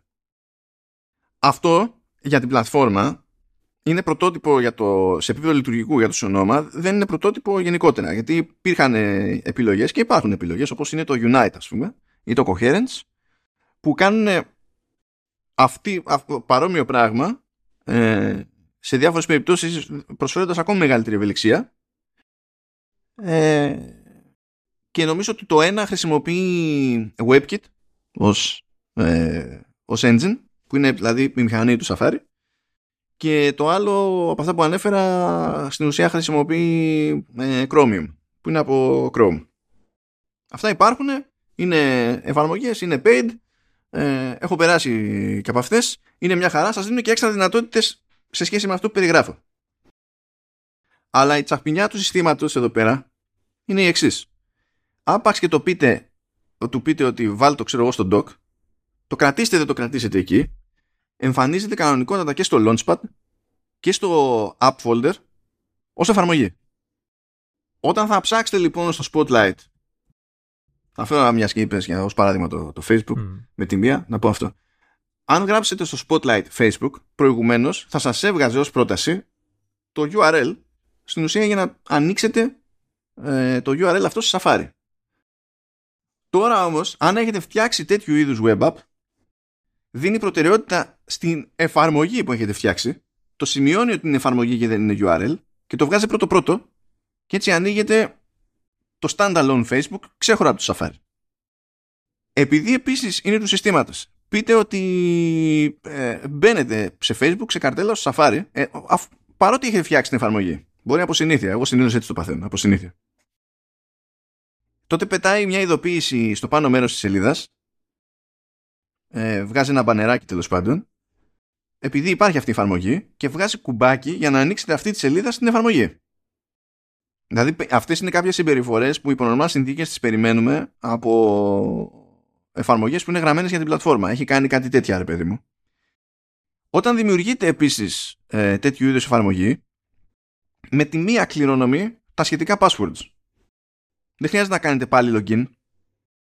Δηλαδή είστε logged in, ξέρω εγώ, στο Facebook, λέτε add to doc, pap, ready. Δεν χρειάζεται να κάνετε τίποτα άλλο. Κομπλέ. Τώρα μέσα σε αυτό το περιβάλλον δεν μπορείτε να ανοίξετε tabs. Μπορείτε να ανοίξετε νέο παράθυρο, να κάνετε command N για, για καλά new window, που στην ουσία εκεί πέρα ανοίγει ξανά το ίδιο πράγμα στο home URL που έχετε ορίσει. Τώρα εγώ αυτό το χρησιμοποιώ κυρίως για social, αλλά όχι μόνο για social. Δηλαδή έχω φτιάξει για Facebook που δεν έχει εφαρμογή δική του. Αυτό που βλέπω βέβαια είναι αυτό που θα έβλεπα σε Safari, έτσι. Αλλά δεν χρειάζεται να τρέξω ολόκληρο Safari για να το κάνω αυτό το πράγμα. Και δεν χρειάζεται να γεμίσω τα tabs που έχω ανοιχτά με τις ideas του, του Facebook και τα, τα λοιπά. Είναι κρατάμε στο μυαλό μου τα πράγματα πιο διαχωρισμένα. Αλλά αυτό είναι τι, πώς, που έχω βολευτεί εγώ, τι κάνω εγώ έτσι. Έχω λοιπόν για Facebook, Instagram ε, και Threads από social. Για X δεν έχω γιατί για κάποιο λόγο εξακολουθεί και υπάρχει το Twitter app που δεν έχει αλλάξει όνομα, δεν έχει κάνει κανείς update. το έχουν γραμμένο τελείως, αλλά δεν έχει διαλυθεί τίποτα, λειτουργούν όλα. Θαύμα. Θαύμα. Έχω φτιάξει όμως και για streaming apps. Έχω φτιάξει δηλαδή για Netflix που δεν έχει προφανώς εφαρμογή, Disney Plus που δεν έχει.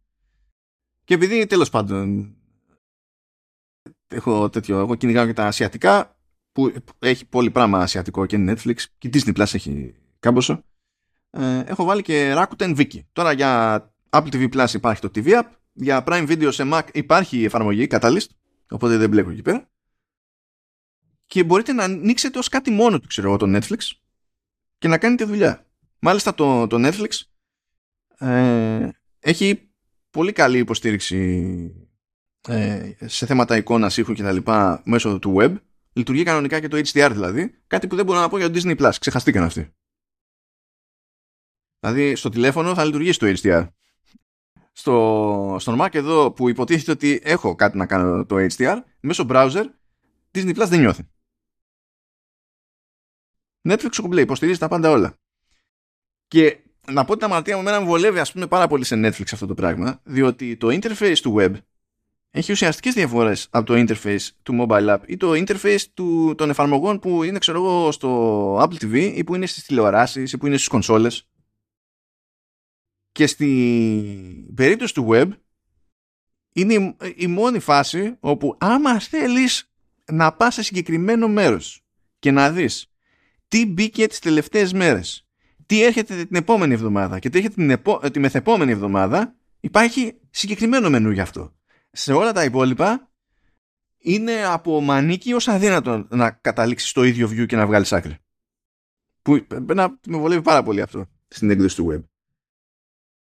Και κάτι άλλο που δεν καταλαβαίνω γιατί ισχύει μόνο στο web, μόνο στο web μπορείτε να κάνετε search βάσει πρωτότυπης γλώσσας και να πείτε ότι εγώ θέλω να μου δείξει περιεχόμενο όπου η πρωτότυπη γλώσσα να είναι αυτή. Και έτσι μπορώ να τα κάνω, ρε παιδί μου. Αυτά χωρίς να χρειάζεται πάλι εκείνη την ώρα να τρέξω σαφάρι και τα λοιπά. Οι εφαρμογές που φτιάχνει ε, αυτή η μέθοδος είναι κούτσικες, γιατί είναι ένα απλό περίβλημα, ξέρω εγώ. Και πραγματικά είναι, ξέρω εγώ, από δεκάδες έως εκατοντάδες κιλομπάιτ. Αυτό είναι, τέλος. Δεν έχει... Μέχρι εκείνη, μην φανταστείτε ότι πίζετε, ξέρω. Το θέμα είναι αν ανοίγει ο Safari από πίσω, ξέρεις, ολόκληρος, ο, ο πυρήνας του. Όχι, δεν ανοίγει, δεν έχει τον ίδιο, δεν έχει τον ίδιο φόρτο. Η μηχανή, ε, ε, το rendering engine είναι ίδιο, δεν το συζητάμε. Αλλά δεν φορτώνει ένα μάτσο πράγματα που είναι άχρηστα. Δεν φορτώνει καν, ξέρεις, τα, τα πράγματα που έχει σε toolbar και, και τέτοια. Έχει την επιλογή να σου δείχνει ένα toolbar ήπιο, ξέρω εγώ, για την πλοήγηση μπρος πίσω και τέτοια. Αλλά το έχω εξαφανίσει και αυτό, του λέω για. Ή μπορείς να του πεις δείχνε το μου μόνο όταν είμαι σε full screen, ξέρω εγώ, ή κάτι τέτοια. Τα, τα φτιάχνεις αυτά. Και είναι λιγότερο βαρύ και γιατί θες να κάνεις ένα πράγμα εκείνη την ώρα. Και κάνεις αυτό. Τέλος. Για τα social όμως καλά μου παιδιά υπάρχει το άλλο τώρα. Στο facebook θα, ενδεχομένως να έχετε παρατηρήσει ότι υπάρχει χρονολογικό feed. Δεν, δεν είναι αυτό που ανοίγει με το που μπαίνετε στο facebook, στο web, αλλά υπάρχει χρονολογικό feed. Το ίδιο ισχύει και στο instagram. Το ίδιο ισχύει και στο threads αλλά δυστυχώς αυτή η μόντα δεν λειτουργεί στο Threads, που θα πω τώρα.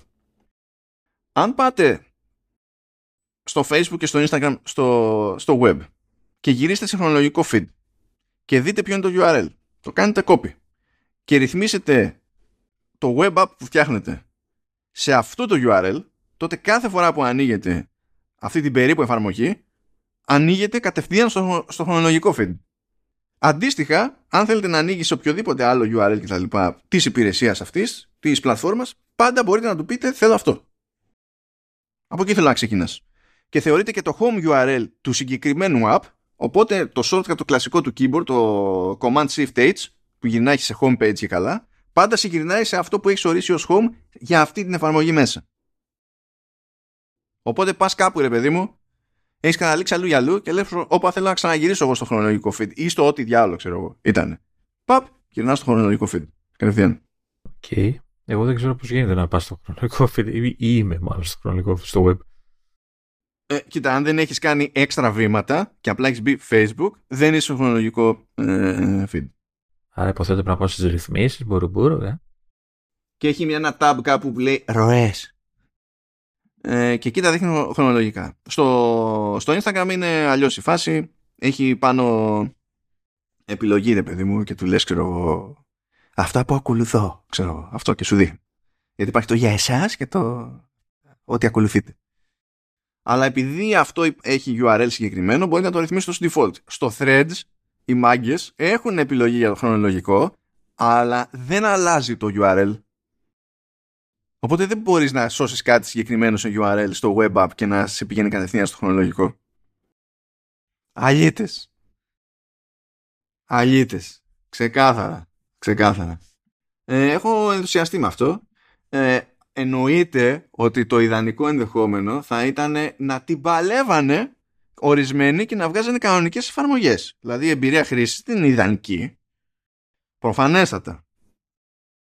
Αλλά μου αρέσει το ότι μπορώ να τα διαχωρίσω αυτά πλέον από το υπόλοιπο web surfing που κάνω και ότι για να ανοίξω οτιδήποτε τέτοιο δεν χρειάζεται να τρέξω ολόκληρο το Safari και αν έχω και άλλα ανοιχτά tabs που δεν είναι ώρα να τα κλείσω και δεν ξέρω και εγώ τι, να τα φορτώνω και αυτά for no reason και τέτοια, δεν αξίζει ούτε τους πόρους, ούτε τη RAM, ούτε τα Θα πει, ρε έχεις M3 Max, τι σε νοιάζει; Είναι ε, θέμα αρχής. τι, τι, τι, να κάνουμε. Τι να κάνουμε. Είμαι, εντάξει, είμαι, είμαι super fan.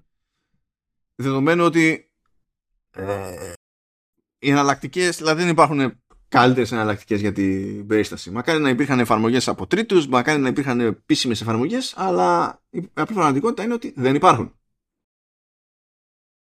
Αυτό τράβηξε πολύ. Ήταν στο πρόγραμμα να τραβήξει πολύ. Τώρα είμαι πιο. Πιο χαλάρο, σου πέρασε. Πάμε, πάμε πιο χαλαρά. Πάμε πιο χαλαρά. Πάμε μια γρήγορη από dock, κάτι πάρα πολύ απλό, που απλά δεν ξέρω αν το θυμάται κανένας, παιδί μου. Έστω ότι έχετε κάποιο φάκελο στο dock Πώς, ε, βασικά, γενικά στο dock, αν πάτε τον να πάνω σε κάποιο εικονίδιο εφαρμογής, σας βγάζει από πάνω το, το όνομα της εφαρμογής. Θα πείτε εντάξει, OK, okay, και τι έγινε. Έστω ότι έχετε κάποιους φακέλους με αρχεία και έχετε μέσα αρχεία που έχουν και τέτοια. Και, ε, file names τα οποία είναι αρκετά μεγάλα που συμπιέζονται, ρε παιδί μου. Αν πάτε με τον να πάνω σε κάποιο και περιμένετε λίγο, τότε εμφανίζεται, προβάλλεται ολόκληρη ονομασία του αρχείου δεν είναι τίποτα φαντεζία αυτό το πράγμα, αλλά θεώρησα ότι είναι εύκολο να ξεχαστεί το, το πράγμα.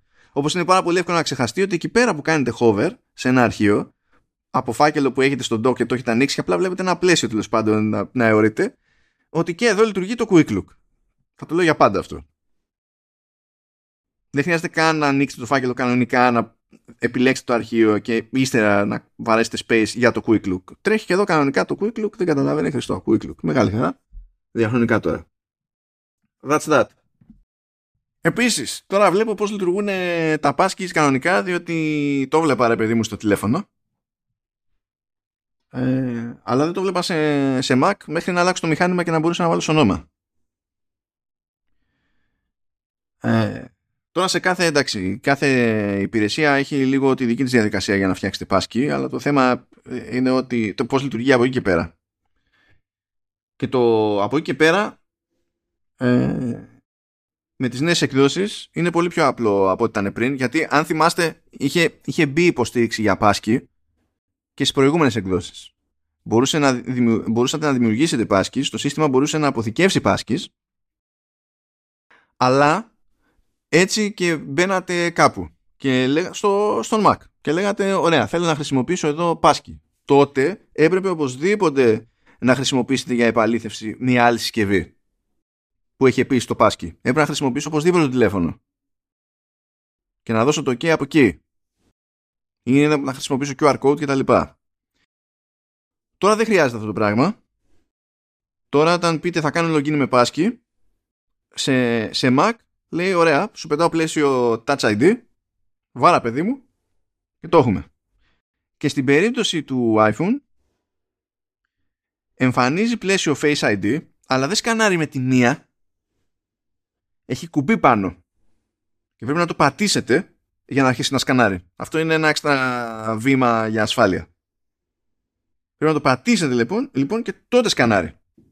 Και όλα τα υπόλοιπα από πίσω γίνονται αυτόματα. Δεν χρειάζεται να βάλετε ούτε κωδικό ούτε τίποτα. Εκεί που καμιά φορά δημιουργεί πρόβλημα το passkey, τουλάχιστον σε ό,τι έχω προλάβει, είναι σε εφαρμογές που χρησιμοποιούν κάποιο είδους WebView. Π.χ. στον Mac έχω ξέρω εγώ το Downy που είναι για να κατεβάζω ρε παιδί μου αρχεία, να μην τα κάνω stream. Θέλω να δω ένα βίντεο στο YouTube, δεν κάθομαι να ασχολούμαι τώρα εκεί πέρα, πετάω εκεί το, το link, βρίσκει ποιο είναι το βίντεο, κατεβάζει το βίντεο και αντιγεια. Αλλά το ιδανικό ας πούμε είναι να, να δείξω στην εφαρμογή ότι είμαι logged in στο YouTube. Πράγμα που πρέπει να... σημαίνει ότι πρέπει να κάνω sign in στο YouTube. Και επειδή έχω γυρίσει σε πάσκι το Google account μου, αυτές οι εφαρμογές τρώνε μια φρίκη και δεν σε αφήνουν μέσα σε αυτό το WebView να χρησιμοποιήσει το πάσκι. Δεν ξέρω τι πρέπει να γίνει εκεί πέρα. Αν δεν έχουν προλάβει να βάλουν τέτοιου είδους υποστήριξη, αν δεν έχουν ακόμα τη δυνατότητα να βάλουν τέτοιου είδους υποστήριξη. Ενώ για τα ίδια τα passwords, ας πούμε, πηγαίνει και κουμπώνει στο σύστημα της γενικότερης διαχείρισης, παιδί μου. Θέλει λίγη δουλείτσα ακόμα εκεί πέρα. Αλλά έχει απλοποιηθεί η φάση σε σχέση με iOS 16 και με macOS Ventura που είχαν υποστήριξη για πάσκες αλλά η διαδικασία της χρήσης του πάσκη ήταν λιγότερο φιλική από ό,τι είναι στις νεότερες εκδόσεις. Και πάει αυτό. Και μιας και λέω για πάσκης, για βασικά, ναι, και για πάσκης και για password, θέλω να θυμίσω ότι στις νεότερες εκδόσεις σε Sonoma και έως 17 έχετε το, το περιθώριο πλέον να φτιάξετε group χρηστών και να πετάτε στο group αυτό συγκεκριμένα passwords και πάσκες ε, passwords βασικά με τα, τα πάσκες είναι πιο προσωπικά νομίζω ε, μπορείτε να χρησιμοποιείτε να, να πετάτε εκεί πέρα passwords και αυτά τα passwords να, συγχρονίζονται, να συγχρονίζονται στο, στο keychain όλων των χρηστών και αν κάποιος κάποια στιγμή αλλάξει αυτό το password και το κάνει update επειδή το σύστημα ξέρει ότι αυτό το password είναι, αυτό το account είναι shared τότε η αλλαγή αυτή συγχρονίζεται μέσω iCloud και στις συσκευές των υπολείπων. Δεν χρειάζεται να τους πείτε «Α, άλλαξα password, ε, σημείωσε έτσι, κάνε την αλλαγή αυτή». Είναι jet. Ε, έχει ένα... Επειδή έκανα, χρησιμοποίησα και όταν πρώτο βγήκε αυτό το πράγμα, ε, συνάντησα ένα θεματάκι με την... Ε, ενώ είναι πολύ χρήσιμη η λειτουργία, ε, συνάντησα το, το εξής θέμα. Όταν πεις ότι, ξέρεις, ο, ε, το, το τάδες κωδικός πρόσβασης σε αυτό το site είναι κοινόχρηστος και στείλτε στους στους όποιους. Okay, ε, το μεταφέρει τον κωδικό εκεί στην ομάδα που είναι για τα κοινόχρηστα κτλ. Okay. Το πρόβλημα είναι ότι αν έχεις συσκευές παλιότερες, ε, ο κωδικός αυτός φεύγει, εξαφανίζεται από τη βασική λίστα των κωδικών πρόσβασης. Τουλάχιστον έτσι ε, ναι, το. Ναι. Ναι, ναι, το κάνει move, θα μπορούσε να το κάνει copy, αλλά OK. Okay. Ε, ώστε να μην χρειάζεται να ξαναπάω μετά στην παλιά συσκευή να μπω στο site να ξανααποθηκεύσω ξεχωριστά τον κωδικό ξανά για να τον έχει και εκεί. Ε, αυτό, αυτό μου φάνηκε λίγο, λίγο κουλό. Απλά ισχύει για αυτούς που έχουν και παλιότερες συσκευές και δεν είναι στο σωνόμα πια. Αυτό. Όχι τόκι. Παρακάτω. File versioning. Όχι. Θα λέτε τώρα το παραχόντρινε. Deep tools, λες, revision. Εντάξει, ξέφυγες. Ναι, ε, λοιπόν. Λοιπόν. Μπορεί κάποια από εσάς να θυμάστε ότι έλεγα ένα φεγγάρι τέλος πάντων ότι κάποιες εφαρμογές έχουν το περιθώριο να υποστηρίξουν κάτι τύπου time machine για, ε, για εκδόσεις του αρχείου στο οποίο δουλεύετε. Δηλαδή κρατάει πολλαπλά states του αρχείου και μπορείτε ε, αυτό είναι και καλά το file versioning και αν ανοίξετε ένα αρχείο και το έχετε αυτό στο προσκήνιο και πάτε να ενεργοποιήσετε το time machine τότε στην ουσία δεν τρέχει όλο το time machine από πίσω, αλλά σας δείχνει τις διαφορετικές, τα διαφορετικά versions που έχουν αποθηκευθεί από το συγκεκριμένο αρχείο στο οποίο είστε. Διότι μπορεί να έγινε κάποια παρόλα, ξέρω εγώ, μπορεί να σβήσατε κάτι που δεν έπρεπε μεγάλο κάτι ξέρω εγώ και να σώσατε και να λέτε όχι πακέτο. Αυτό το έχω ξαναναφέρει. Ε, πρέπει να το τσεκάρετε τώρα γιατί δεν το υποστηρίζουν. Δηλαδή πρέπει να έχει κάνει τον κόπο developer. Αλλά εφαρμογές, ξέρω εγώ, δηλαδή το Pages ας πούμε το υποστηρίζει. Διάφορα τέτοια δηλαδή που είναι ψηλό στάνταρ εφαρμογές της Apple τα, τα υποστηρίζουν αυτά. Άκου τώρα όμως πρόθεση. Έστω ότι έχω εγώ ένα αρχείο που έχει κρατημένα διάφορα versions.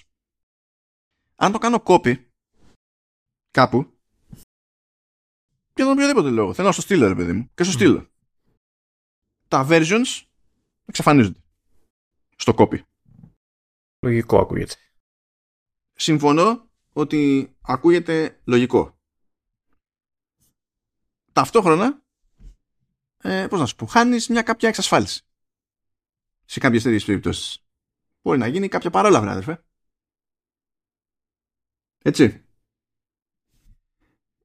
Λοιπόν, έχουν φτιάξει εφαρμογούλες εδώ πέρα για τη διαχείριση των, των file versions. Υπάρχει το Revisionist που είναι μια πολύ απλή εφαρμογή. Λέτε το αρχείο είναι αυτό και σου δείχνει όλα τα versions.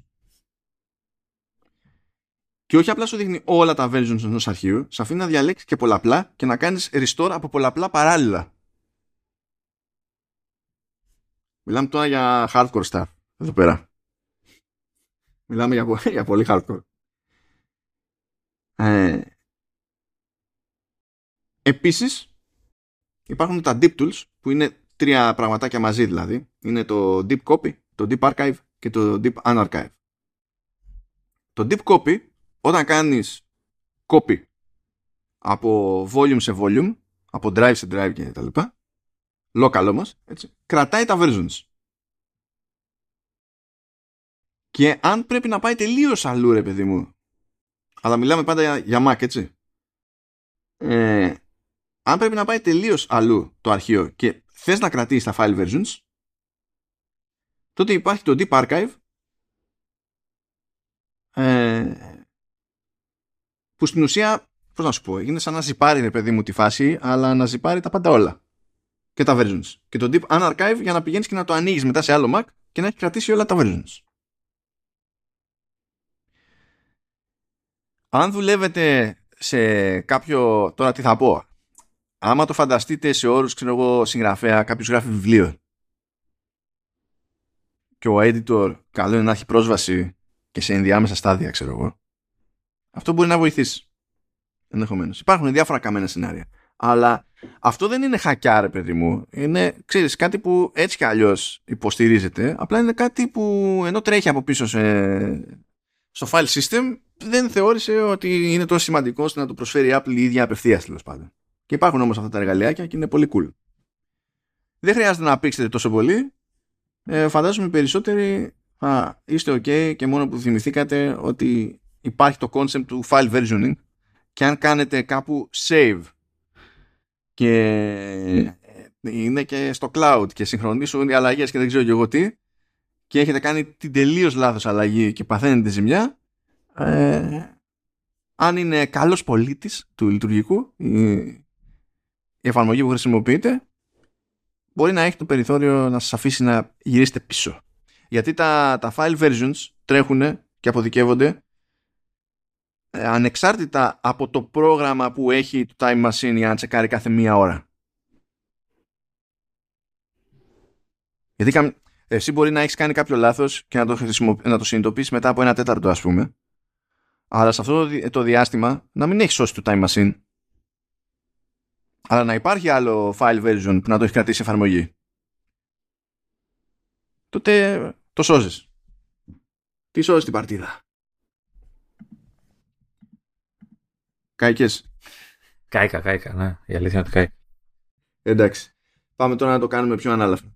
Τι έλεγα για τα AirPods και το ότι οι ρυθμίσεις που κάνουμε ανά εφαρμογή ε, αποδικεύονται στο σύστημα και ξέρει τι προτιμήσεις έχουμε; Ναι. Ή διαβάσει καλά μου παιδιά και για continuity κάμερα και για οποιαδήποτε εφαρμογή χρησιμοποιεί κάμερα και μικρόφωνο, όποιο και αν είναι το μικρόφωνο, εξωτερικό, ενσωματωμένο κτλ. σε Mac.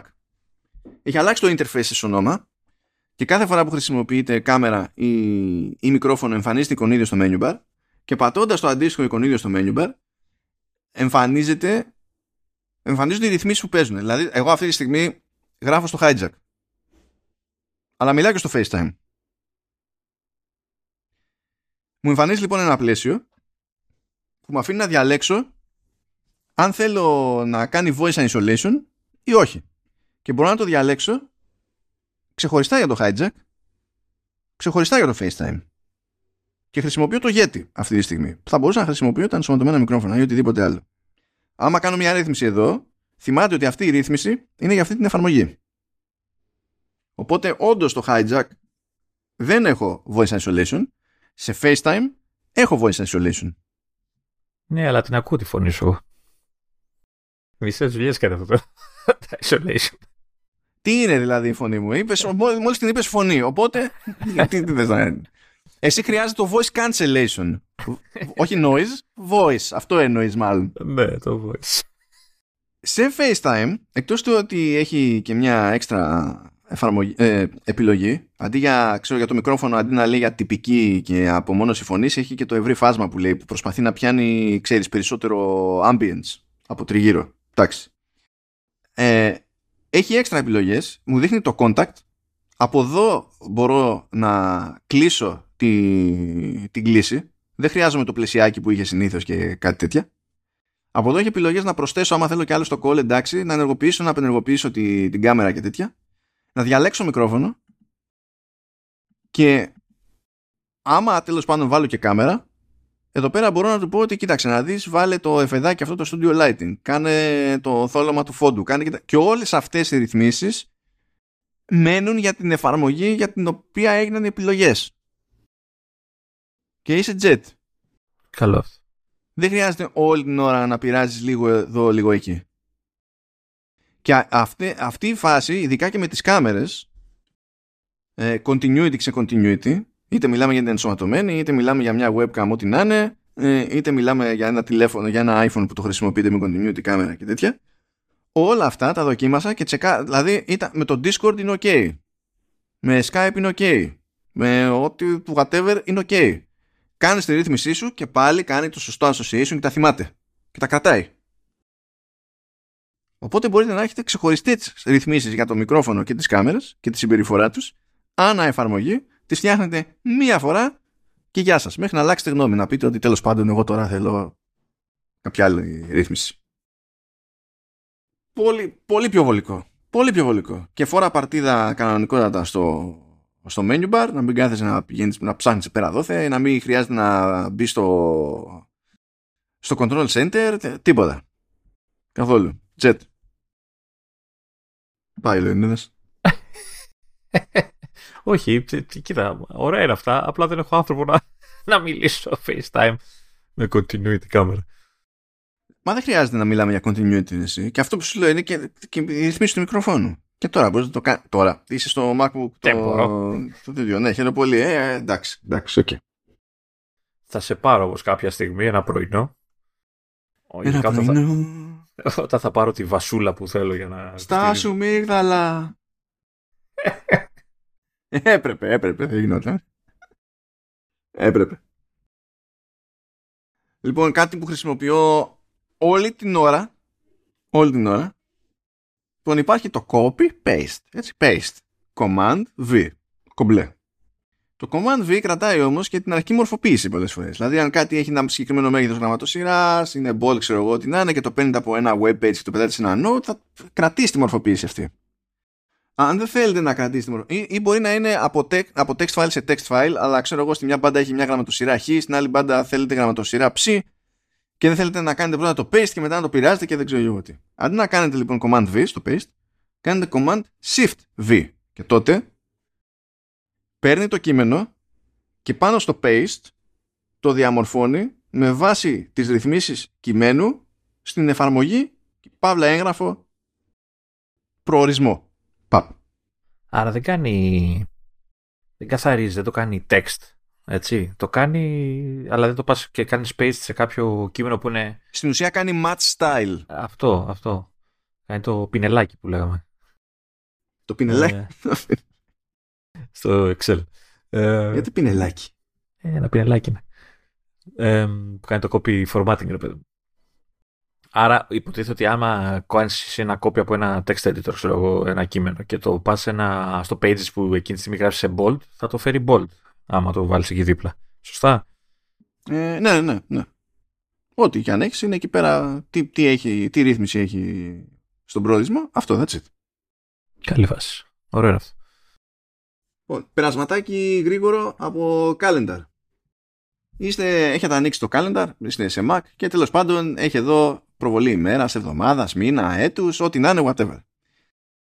Αλλά μπορεί να θέλετε να δείτε στα γρήγορα ε, τα ερ- ερχόμενα τέλος πάντων calendar events απλά σε λίστα χωρίς να αλλάξετε ποιο είναι το standard, το standard view που έχετε στην εφαρμογή κατά τα άλλα. Ωραία φίλε, πολύ ωραίο. Πηγαίνετε, πηγαίνετε στο, στο πεδίο αναζήτησης, κα- κλικάρετε μέσα και βάζετε, πληκτρολογείτε δύο φορές λατινικά εισαγωγικά. Και τότε σκάει ένα πλαισιάκι και εμφανίζει η λίστα. Παπ. Ωραίο ήταν αυτό, μ' άρεσε. Δεν θα το θυμάμαι, αλλά μ' άρεσε. Και είστε τζέτι. Είστε τζέτι. Ήπουλο αυτό, πολύ ύπουλο. Δηλαδή, Ναι, ναι, πραγματικά ναι. τώρα, ποιος, ποιος περιμένει όποιον, όποιο, οποιοδήποτε να πει «Ε, μήπως να, βάλω, να πατήσω εδώ δύο φορές εισαγωγικά. Δηλαδή, δεν παίζει. Δεν παίζει αυτό, απλά. Λοιπόν, πάμε λίγο Finder. Παίρνετε ένα αρχείο και υποτίθεται ότι πάτε να το αντιγράψετε κάπου αλλού. Και είναι μεγάλο το αρχείο. Θέλει να πάρει λίγο την ώρα. Εμφανίζεται αχνό στο προορισμό, στο Finder και δείχνει συνήθως εκεί πέρα την πρόοδο της, της μεταφοράς παύλα αντιγραφής και τα λοιπά. Και λοιπόν, συνήθως αυτό το αχνό το εικονίδιο εμφανίζεται πάνω και ένα κουμπάκι χ. Όταν το πατήσετε αυτό, η διαδικασία μεταφοράς παγώνει αλλά δεν ακυρώνεται. Το οποίο ακούγεται κουλό. Γιατί όλοι έχουμε μάθει το χ να σημαίνει συνήθως κάτι άλλο στην περίπτωση. Θα πετάξει, βασικά θα πετάξει και επιλογούλα. Θα πει ε, finish copying ή keep resumable copy. Προφανώς άμα πείτε keep resumable copy, τότε αφήνει το πράγμα εκεί που έχει μείνει και ύστερα εμφανίζεται ένα άλλο, ένα, κυκλ, ένα τέλος πάντων καμπυλωτόβελα εκεί πέρα σε ένα κύκλο, μπορείτε να ξανακλιγάρετε εκεί πέρα και να συνεχίσετε τη μεταφορά. Και... Το έχουμε; Το έχουμε, το έχουμε. Χρήσιμο ακούγεται. Το έχουμε. Επίσης, αυτό συγγενεύει έστω ότι κάνετε μια μεταφορά και έχετε αποφασίσει ότι θέλετε να ρίξετε άκυρο κατευθείαν. Μπορεί να είναι κάποια διαδικασία σε άλλη εφαρμογή τελείως. Δηλαδή, π.χ. μπορεί να είναι, κάνω εγώ export στο Logic. Ε, μπορεί να είναι μεταφορά αρχείου όπως είπαμε. Μπορεί να είναι κάτι τέλος πάντων που είναι μια διαδικασία και παίρνει ώρα και βγαίνει το παραθυράκι με την μπάρα προόδου κτλ. Ε, Συνήθως, αν θέλετε να το σταματήσετε αυτό, στην μπάρα προόδου στα δεξιά, μέσα στο πλαίσιο, εμφανιζόταν ένα μικρό κυκλάκι, εικονίδιο, με το χ. Το οποίο σε μένα ήταν πολύ αναξιόπιστος μέχρι πρότινος. Στο προηγούμενο σύστημα σίγουρα ήταν πολύ αναξιόπιστο. Δηλαδή το πάταγα, ξέρω εγώ, για να σταματήσει και άμα γούσταρε. Πολλές φορές κόλλαγε, ας πούμε. Την έβλεπω Finder και έπρεπε να κάνω force quit to Finder για να σταματήσει τα ναρκωτικά. Αλλά τώρα είδα και ότι η Apple στο σωνόμα το γράφει πολλές φορές ενώ παλιότερα δεν το έγραφε μπορείτε να σταματήσετε επιτόπου τη διαδικασία που τρέχει με command και τελεία. Τελεία και παύλα δηλαδή. Ε, ας το πούμε έτσι, αλλά δεν είναι ελληνική δημιουργία το macOS, οπότε command τελεία. Και, ε, αυτό είναι μόνο στο σωνόμα ή παίζει, είναι γενικότερο και είναι μόνο για αντιγραφές αρχείων ή οτιδήποτε έχει ε, μπάρα πρόοδος; Είναι από ό,τι έχω καταλάβει, ό,τι έχω προλάβει και έχω δοκιμάσει, είναι για οτιδήποτε με μπάρα πρόοδου. OK. Okay. Του ρίχνεις άκυρο κατευθείαν έτσι όπως είναι. It's never mind. Τώρα να σου πω την αλήθεια, εγώ το είδα αυτό να το γράφει και ως οδηγία τέλος πάντων στο Sonoma. Ε, ε, δεν είμαι σίγουρος για το αν λειτουργούσε το shortcut προηγουμένως σε προηγούμενες εκδόσεις, αλλά απλά δεν το έλεγε, ξέρεις, δεν είχε σήμανση για να, το, να ενημερωθεί ο χρήστης ότι κάτι τέτοιο είναι εφικτό, άμα θέλει να σταματήσει τη διαδικασία. Θα σε γελάσω γι' αυτό. Γιατί πριν δεν το ήξερα εγώ αυτό γενικά σαν shortcut, παιδί μου. Ισχύει στο δύο χέτσα για να κάνω command τελεία. Ε, αυτή, πώς να πω, αυτό δεν είναι πάρα πρόοδου, Λεωνίδα, αλλά δεν χρειάζεται να μάθεις τώρα. Εντάξει. Άιντε. Άιντε. Λοιπόν, επίσης, έχουμε κάποιο αρχείο εικόνας και έχει μορφή, ξέρω εγώ, whatever. TIFF. Θέλουμε, θέλουμε να το κάνουμε PNG, ό,τι να είναι.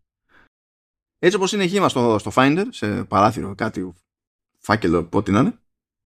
Δεξί κλικ, Quick Actions, Convert Image. Και βγαίνει πλαίσιο και λέει πάρα πολύ ωραία. Διάλεξε το format. Αφού διαλέξεις το format, διάλεξε size. Σου λέει ποιο θα είναι το μέγεθος του τελικού αρχείου. Τόσο έχει να τικάρεις κιόλας στο αν θες να κρατήσει το νέο αρχείο, τα metadata ή όχι. Να τα convert του ό,τι έχεις διαλέξει και the end. Αυτά τα quick actions είναι χρυσά. Απλά είναι χρυσά. Yep. Yep, yep. Αντίστοιχα, μπορείτε να κάνετε, υπάρχει το convert video σε αυτά, αν πάτε σε αρχείο βίντεο δηλαδή. Ε, είναι η ίδια διαδικασία και μπορείτε να του πείτε σε τι ανάλυση να το βγάλει, ξέρω εγώ και τέτοια. Ε, και έχει και την έξτρα επιλογούλα ότι σε εκείνη την περίπτωση ε, έχετε τη δυνατότητα να κάνετε και extract μόνο τον ήχο ενός βίντεο. Και να το κάνει, ξέρω εγώ, MP3. Επίσης, χρησιμούκο. Τι άλλο θέλουμε; Τι άλλο θέλουμε. Εδώ εντάξει, εδώ, εδώ νομίζω πρέπει να έπαθε σοκ. Για ποιο από όλα λες τώρα. Λοιπόν, επειδή είσαι εσύ του, του command του tab. Ναι. Ωραία.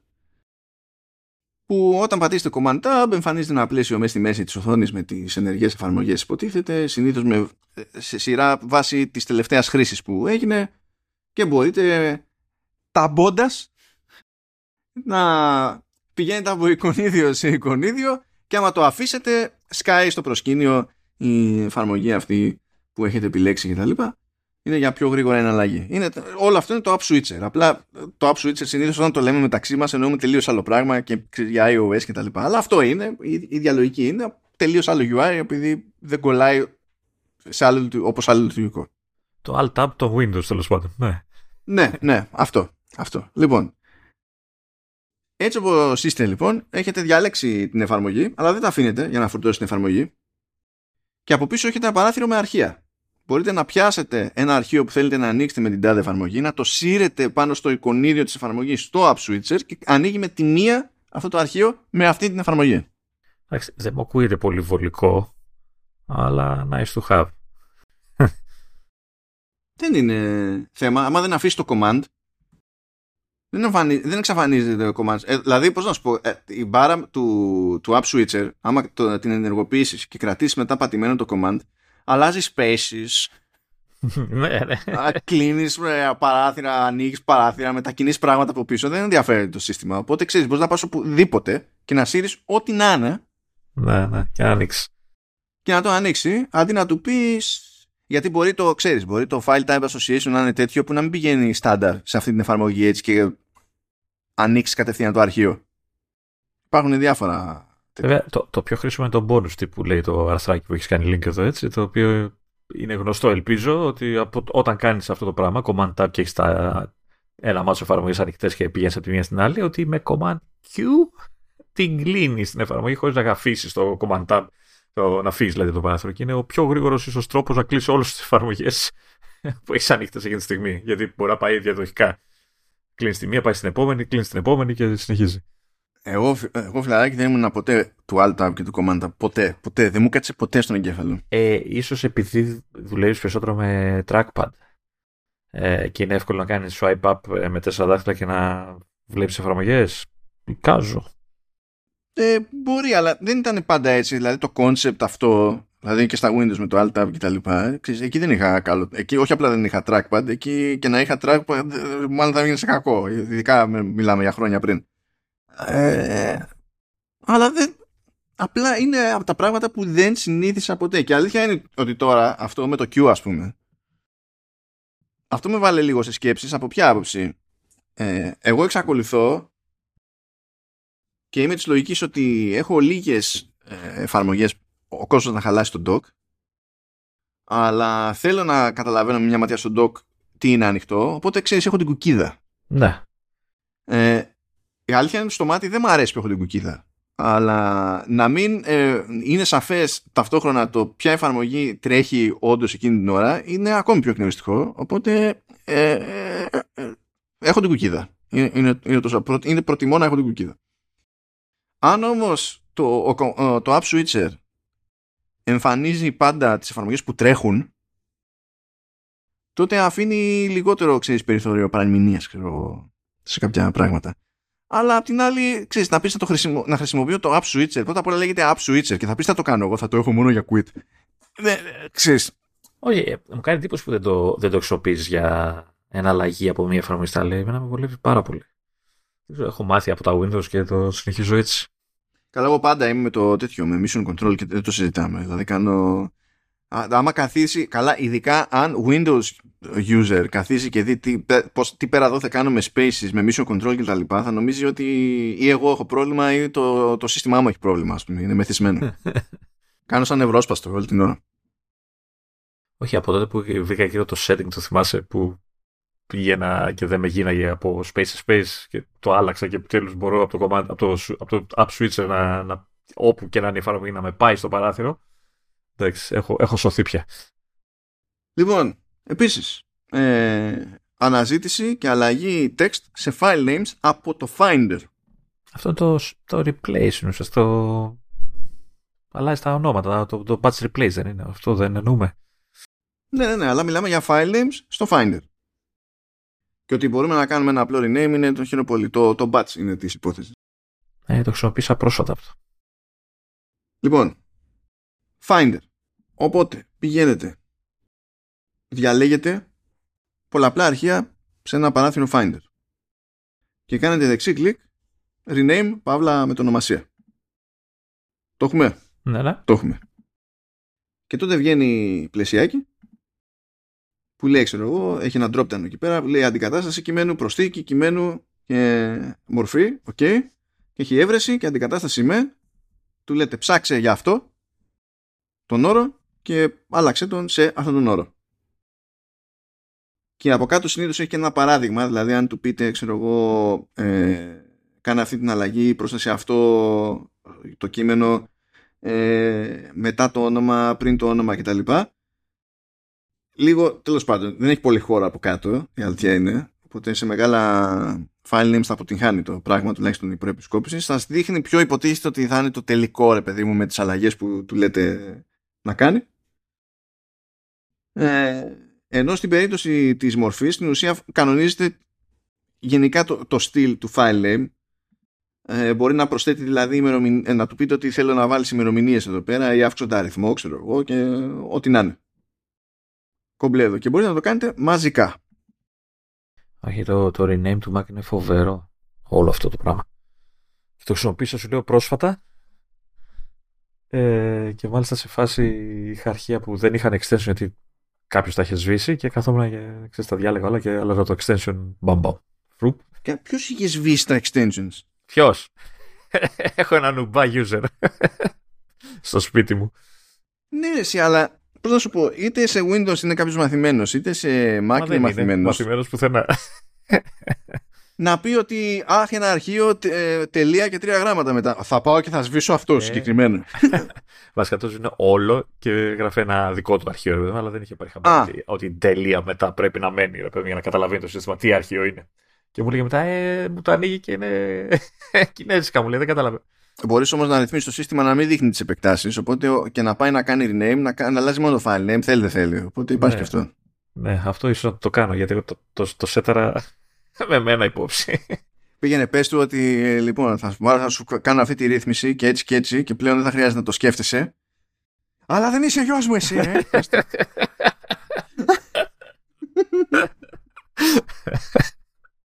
λοιπόν, ένα πράγμα που έμαθα πρόσφατα είναι έστω ότι ξέρω εγώ έχουμε ένα αρχείο ξέρω εγώ κειμένου. Ανοίγουμε το αρχείο κειμένου. Διαλέγουμε κάποιο κομμάτι κειμένου. Μέχρι εδώ είναι πάρα πολύ Απλά τα πράγματα, είναι highlight το κείμενο. Και μπορούμε μετά να το πάρουμε και να το σύρουμε αυτό το κομμάτι κειμένου στο desktop. Και να γίνει αρχείο, ναι. Το ξέρω εγώ αυτό. Και γίνεται αρχείο, ναι. Το, το ξέρω γιατί το έχω κάνει κατά λάθος, βασικά. και κομπλέ. Και γίνεται και τέτοιο. Ε, έχει και δικό του format εντωμεταξύ, έτσι. Δεν γίνεται και καλά TXT. Ε, text clipping. Ναι, γίνεται text clipping. Και μετά, άμα πας, ξέρω εγώ, και πεις πάρα πολύ ωραία, θέλω να τα ανοίξω. Ε, ενώ σου δίνει την εντύπωση ότι είναι σαν να το άνοιξε σε text edit, στην πραγματικότητα δεν ανοίγει κάποια συγκεκριμένη εφαρμογή, δεν εμφανίζεται κάτι στο dock και ακόμα και αν πατήσει μέσα στο παράθυρο δεν αλλάζει η ενεργή εφαρμογή πάνω στο menu bar, ας πούμε. Είναι λες και είναι one stop shop αυτό το πράγμα. Σαν, σαν preview είναι κάτι. Ναι, ναι, ναι. Είναι, είναι λίγο περί, περίεργο. Αλλά it works. It works. Ναι, μια, μια χαρά και αυτό.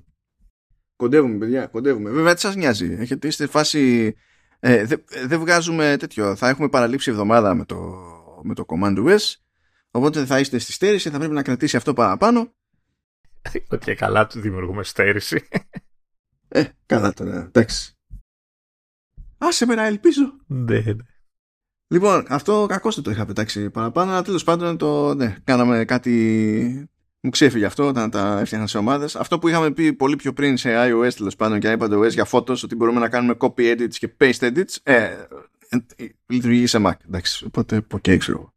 Αυτό, μην το, μην το κουράσουμε περισσότερο αυτό το πράγμα. Λοιπόν, εδώ που έχει zoom, το θέμα είναι με το screen sharing, διότι έχει και ουσιαστικές αλλαγές επισονόμα.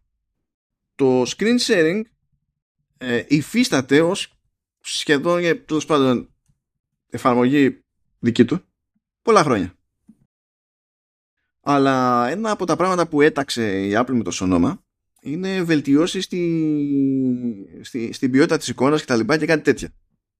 Αν ανοίξετε αυτή τη, την εφαρμογή και έχετε άλλους Mac στο δίκτυο και τα λοιπά, εμφανίζονται και μπορείτε να διαλέξετε να συνδεθείτε και τα λοιπά. Και υποτίθεται ότι μέσω του screen sharing μπορείτε να δείτε ε, τη, το σύστημα του άλλου, άμα χρειαστεί, αλλά μπορεί να δείξετε και το δικό σας και μπορείτε να ελέγξετε και εξαποστάσεις το σύστημα του άλλου. Μάλιστα, αν τα συστήματα αυτά είναι στο ίδιο δίκτυο, τότε μπορείτε να μπείτε μπαμ μπαμ, ενώ διαφορετικά για λόγους ασφαλείας έτσι, θέλετε περισσότερα βήματα. Λοιπόν, τώρα σε ονόμα ανανεώνεται η εφαρμογή και προστίθεται και διαφορετικές επιλογές και μετακινείται κιόλας και η στάνταρ τοποθεσία της εφαρμογής παλιό. Ε, δηλαδή τώρα νομίζω είναι στο. Ε, στο φάκελο utilities ή βοηθήματα τέλος πάντων, ενώ παλιότερα ήταν πιο θαμένο or something, αν θυμάμαι ναι. καλά. Δεν, ξέρω αν είχε, εικονί, είχε εικονίδιο, είχε εφαρμογή, ας πούμε, στο launch. Στο launcher. Είχε, είχε, κάπου, κάπου είχε. Δεν θυμάμαι που διάλογο ήταν τώρα. Ήταν, ήταν λέει, σε κάποιο system folder ε, ξεχασμένο τέλος πάντων κάπου εκεί πέρα. Και υπάρχει αυτό από το Leopard, παιδιά. Μιλάμε για αιώνες πίσω. Το 2007 υπάρχει αυτό. Και αποφάσισε το 2023 να το διορθώσει, να το βελτιώσει. Ναι.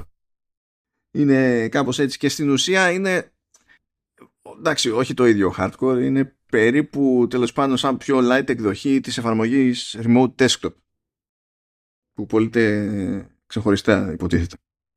Ε, λοιπόν, έστω ότι έχετε συνδεθεί σε, θα δείξει μια λίστα με υπολογιστές στους οποίους έχετε συνδεθεί ε, παλαιότερα μπορείτε να δείτε τους υπολογιστές που έχετε στο τοπικό σας δίκτυο εφόσον αυτοί τέλος πάντων έχουν ενεργό το screen sharing και είναι διαθέσιμοι και εμφανίζονται ε, μπορείτε να φτιάξετε group από τους διαθέσιμους υπολογιστές κτλ. Τώρα εντάξει δεν είστε σε κανένα μέρος που θα έχετε όλοι ξέρω, 20 στίβατα εκεί πέρα ε, εντάξει να είχαμε να, να λέγαμε κάπως έτσι.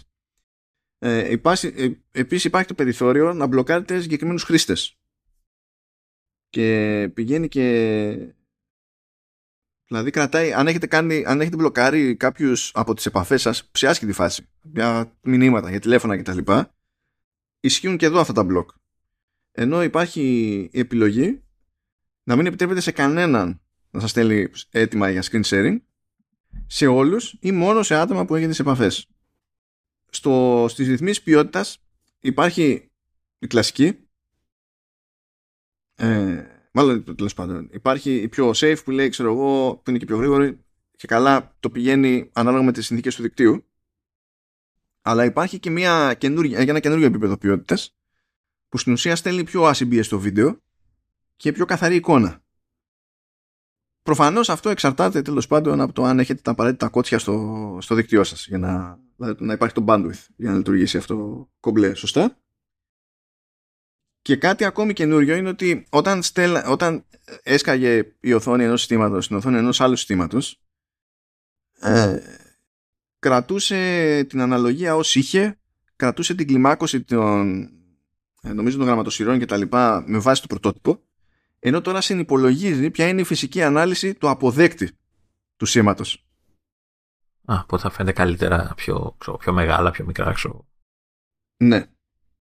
Τώρα, για την περίπτωση της σύνδεσης υψηλή ποιότητας, λειτουργεί μόνο σε Mac με Apple Silicon.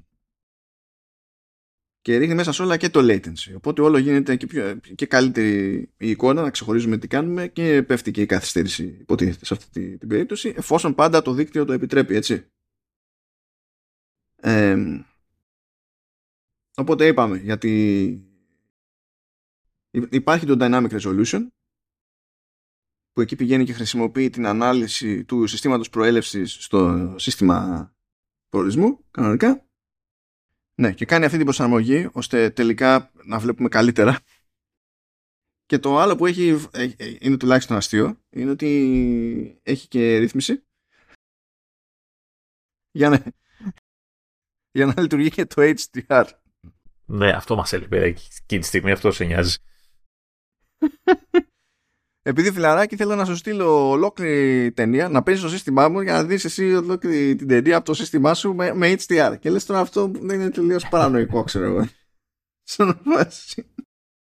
Και όταν γίνει η σύνδεση εμφανίζονται και κάποια πλήκτρα τέλος πάντων ώστε να μπορείτε να ενεργοποιείτε το Mission Control, το Launchpad, το, το Launchpad ε, να κάνετε show desktop τέλος πάντων κτλ.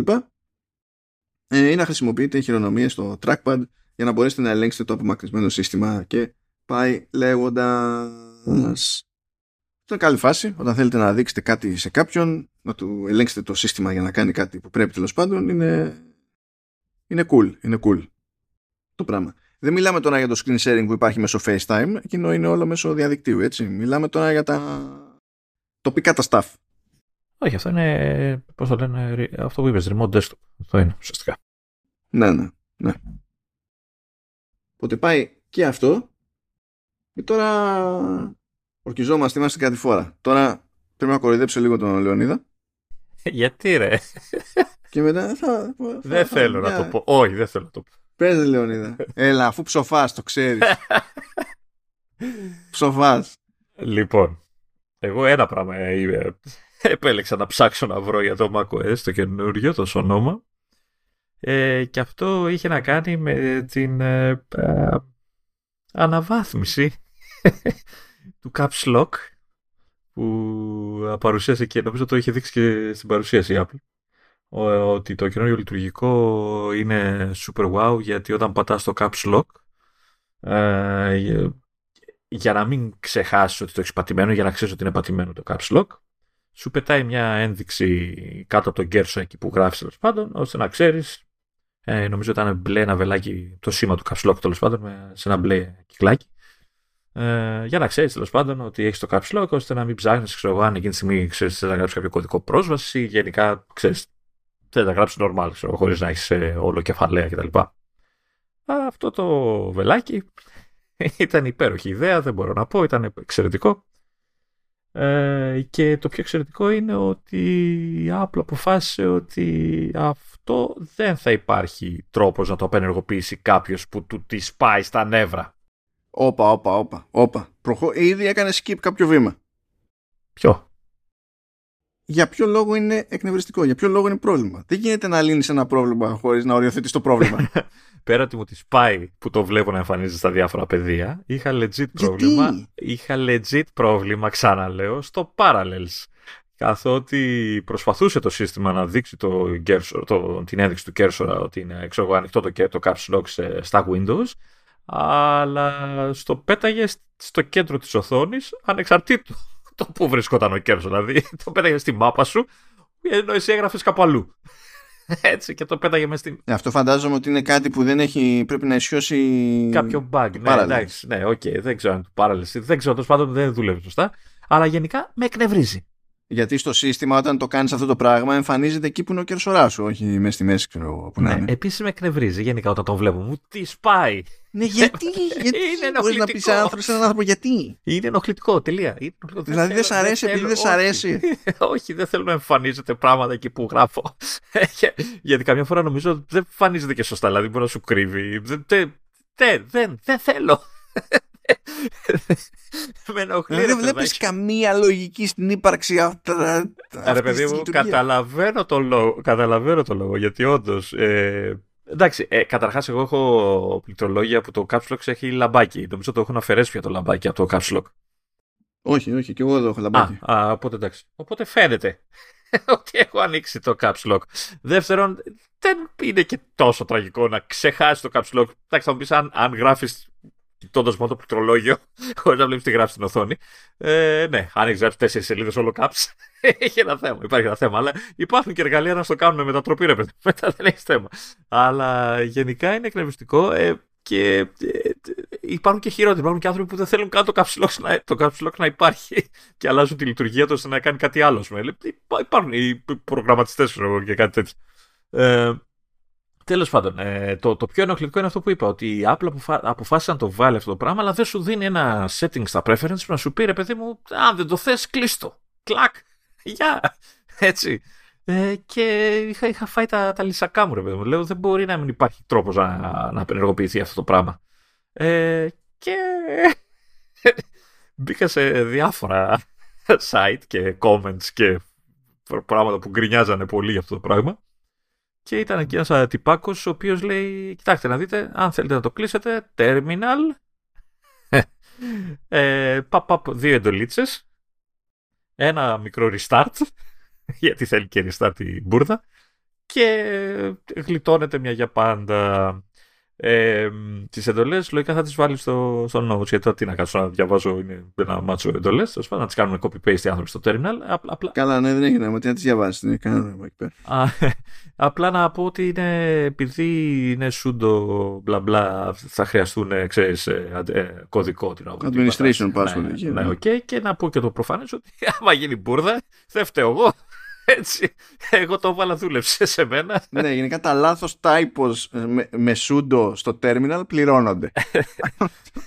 γι' αυτό το έκανα copy-paste εγώ ε, ναι, ε, επίσης δεν ξέρω αν υπάρχει τρόπος να το α- αλλάξεις. το ανέρε να το γυρίσεις πίσω αυτό, δεν έχω ψάξει. Αλλά δεν με νοιάζει εμένα ιδιαίτερα αυτό. Ε, και δεν ξέρω κατά πόσο σε φάση ε, κάποιο update η Apple του- ξέρεις, του- θα το γυρίσει πάλι, ξέρεις, ε, ακυρώσει την όλη η χακιά. Ε, Χακιά. ναι, τέλος πάντων, ναι. Ε, ε, το κάνετε με δικό σας. Ε, εγώ δεν φέρω καμία ευθύνη. Αν γίνει καμιά μπούρδα στο σύστημα. Ε, εμένα δούλεψε. Οκ, και έχω ησυχάσει. Αυτά. Λοιπόν, εμένα αυτό μου αρέσει. Έχω... Αλλά εγώ ξέρω γιατί μ' αρέσει. Αυτό, αυτή είναι η αστειότητα με αυτή την περίπτωση με σένα. Είναι ότι δεν μπορείς καν να εξηγήσεις γιατί δεν σ' αρέσει. γιατί σ' Ξέρω άρεσε, γιατί ρε με- φίλε. Γιατί σ' άρεσε, αλήθεια τώρα. Διότι το ότι έχει φωτάκι το ρημάδι, το caps lock στο keyboard, εμένα δεν με σώζει πάντα. Διότι τυχαίνει, ξέρω εγώ, έτσι όπως, και, έτσι όπως γράφω τυφλό και ο τρόπος, η γωνία τέλος πάντων με την οποία κοιτάζω την οθόνη σε δύο περίπτωση κτλ. Δεν σημαίνει ότι αυτονόητα θα κάνει μπαμ αυτό το φωτάκι και θα το πάρω πρέφα, ρε παιδί μου. Το δέχομαι. Ε, οπότε το να μου το βάζεις αυτό εκεί πέρα, καταλαβαίνω με τη μία, δεν υπάρχει αμφιβολία. Είναι ακριβώς εκεί που κοιτάω. Γιατί όταν γράφεις, θα κοιτάς τον κέρσορα. Δεν υπάρχει debate, θα κοιτάς τον κέρσορα. Αυτό είναι το ένα και, ε, και υπάρχει και το εξτραδάκι γιατί εμφανίζει ένα σχετικό μικρό label κάτω από το κέρσορα και στην αλλαγή της γλώσσας. Ναι. Γι' αυτό μου την έσφαγε. Ε, φυσικά στην έφυγε και αυτό. Αλίμονο. Που αυτό φέρνει πιο φοραπαρτίδα την πληροφορία που υπό άλλες συνθήκες είναι στο menu bar. Δεν θα μου πεις Λεωνίδα ότι την ώρα που είσαι συγκεντρωμένος στο κείμενό σου με την περιφερειακή σου όραση κόβεις κίνηση στο menu bar αν έχει αλλάξει λάμδα από α από a δεν παίζει αυτό όχι, όχι. Αλλά. Τέλος πες και θα σου πω μετά. Ναι, οπότε, δηλαδή, ε, μου, εμένα μου γλιτώνει errors στην όλη φάση και μπρος πίσω. Έχω την εντύπωση ότι με τις εντολές αυτές κόβει και αυτό το, την, την ένδειξη της. Λογικά είναι το ίδιο πράγμα, αλλά δεν, δεν το θυμάμαι, δεν το παρατήρησα. Ε, αλλά νομίζω ότι το κόβει. Ε, ε, το θέμα μου εμένα είναι ότι επειδή είχα την άρνηση μέσα μου, ε, ο εγκέφαλο μου είχε μάθει να μην το κοιτάει ούτε αυτό. Απλά είχε κάτι που ενοχλούσε, αλλά δεν, δεν έκανε, ξέρεις, τη σύνδεση ότι ξέρεις τι, αυτό που σε ενοχλεί είναι κάτι που θα σε ενοχλήσει περισσότερο να το αφήσεις να σε ενοχλεί. Δηλαδή, κλείσε το ρημάδι το caps lock. Έτσι, δεν έκανε τη σύνδεση με τη λειτουργία. Ε. Απλά ε, είχε κάτι που ενοχλούσε στην οθόνη, χωρίς να κάνει ο εγκέφαλος την απαραίτητη σύνδεση. Οπότε για μένα ήταν άχρηστο. το λέω και γελάω μόνο εντάξει, OK. Okay. Αλλά όποιος το δεν το θέλει, οι εντολές είναι αυτές εκεί που θα έχει το, τα, τα show notes. Ωραία, και τώρα έχουμε τα δύο τελευταία. Αν έχετε πιάσει ποτέ τον εαυτό σα να πρέπει να πάτε στο system report. Και η μόνη μέθοδος που ξέρετε είναι να πατάτε το Apple Menu. Το, το μιλαράκι στο menu bar. Ύστερα να πηγαίνετε στο General Παύλα γενικά. Ύστερα στο uh, πληροφόριες about. Και ύστερα να πατάτε τέρμα κάτω System Report Παύλα αναφορά συστήματος και το φυσιολογικό πιστεύω είναι να σε ενοχλεί ότι χρειάζονται όλα αυτά τα βήματα. Πώς είπαμε ότι σε iOS, iPadOS και τα λοιπά φροντίστε που και που στην τύχη να κάνετε παραταμένο πάτημα. Εδώ έχουμε πει αυτό που ισχύει σε Mac είναι ε, για πατήστε ένα command αλλά όχι μόνο command, υπάρχει το option. Πατάτε λοιπόν το μιλαράκι στο, στο menu, στο menu bar ύστερα κρατάτε πατημένο το option και η πρώτη επιλογή στο μενού από ε, πληροφορίες για αυτό το Mac μετατρέπεται σε πληροφορίες συστήματος. Και κάνουμε ένα κλικ και πηγαίνουμε καρφί. Είναι η λειτουργία που ισχύει, για αυτό με το option ισχύει σε πολλά μενού. Δηλαδή πειραματιστείτε με αυτό, ε, γιατί, άλλα, γιατί είναι λειτουργία που την ξέρω και ποτέ δεν θυμάμαι να την κάνω. Και ισχύει και για τα διάφορα εικονίδια, ειδικά για αριθμοί συστήματος που μπορεί να έχετε πετάξει στο menu bar π.χ. Wi-Fi και τέτοια, το οποίο όταν το πατάτε έχει κάποιες πληροφορίες, όταν πατάτε το option και το εικονιδιάκι σου βγάζει ακόμα περισσότερες πληροφορίες ε, συνήθως για, το, για τη σχετική λειτουργία. Οπότε πειραματιστείτε γιατί είναι χρήσιμη αυτή, αυτό το tip. Ναι, πάρα πολύ ωραία. Και έχουμε και το τελευταίο για να κλείσουμε, το οποίο ήταν και το σημερινό, το οποίο δεν είχα πάρει χαμπάρι για κανένα λόγο. Έχω παραπονεθεί. Όχι, σε, στο Command OS. Πιστεύω. Ναι, εντάξει, καταλαβαίνω το σοκ σου. Είναι... δεν, χαμομήλι έχεις. θα μου περάσει, θα μου περάσει με ένα χρόνο. Λοιπόν, έχω παραπονεθεί για το ότι ενώ βελτιώνει την εφαρμογή Shazam η Apple για iOS, iPadOS κτλ. Την εφαρμογή για Mac την έχει παρατημένη σε τέτοιο βαθμό που ενώ ε, συγχρονίζει τα αποτελέσματα από τα Shazam στις άλλες μπάντες. Σε Mac δεν συγχρονίζονται τα αποτελέσματα καθόλου. Δεν υπήρχε και ο ρημάδης ο... Οπότε δηλαδή μπορεί να... είχε ξεχωριστό ιστορικό αναγνώρισης το Shazam σε Mac από το Shazam στα υπόλοιπα και είναι γελοίο ότι το, το Shazam είναι της Apple. Δεν θα έπρεπε να ισχύει ε, αυτό το πράγμα. Ε, είναι, είναι λίγο πρόβλημα. Και αλλά τέλος πάντων, OK, okay, ε, συνειδητοποίησα ότι αποφάσισε να κάνει το Shazam μέρος του συστήματος στο Σολόμα 14.2. Δηλαδή πριν από λίγες μέρες. Δεν τους πήρε πολύ καιρό. Απλά συνέβη. Απλά συνέβη. Και δεν είναι, δεν στο λέει κάπου. Δεν είναι ενεργό, ξέρω εγώ, by default. Όχι, θα σου πει, όχι φιλαράκι. Δεν είμαστε εμείς εδώ τέτοιοι. Και για να το βρείτε, παιδιά, πρέπει να μπείτε System Settings να πάτε Control Center, κέντρο ελέγχου κτλ.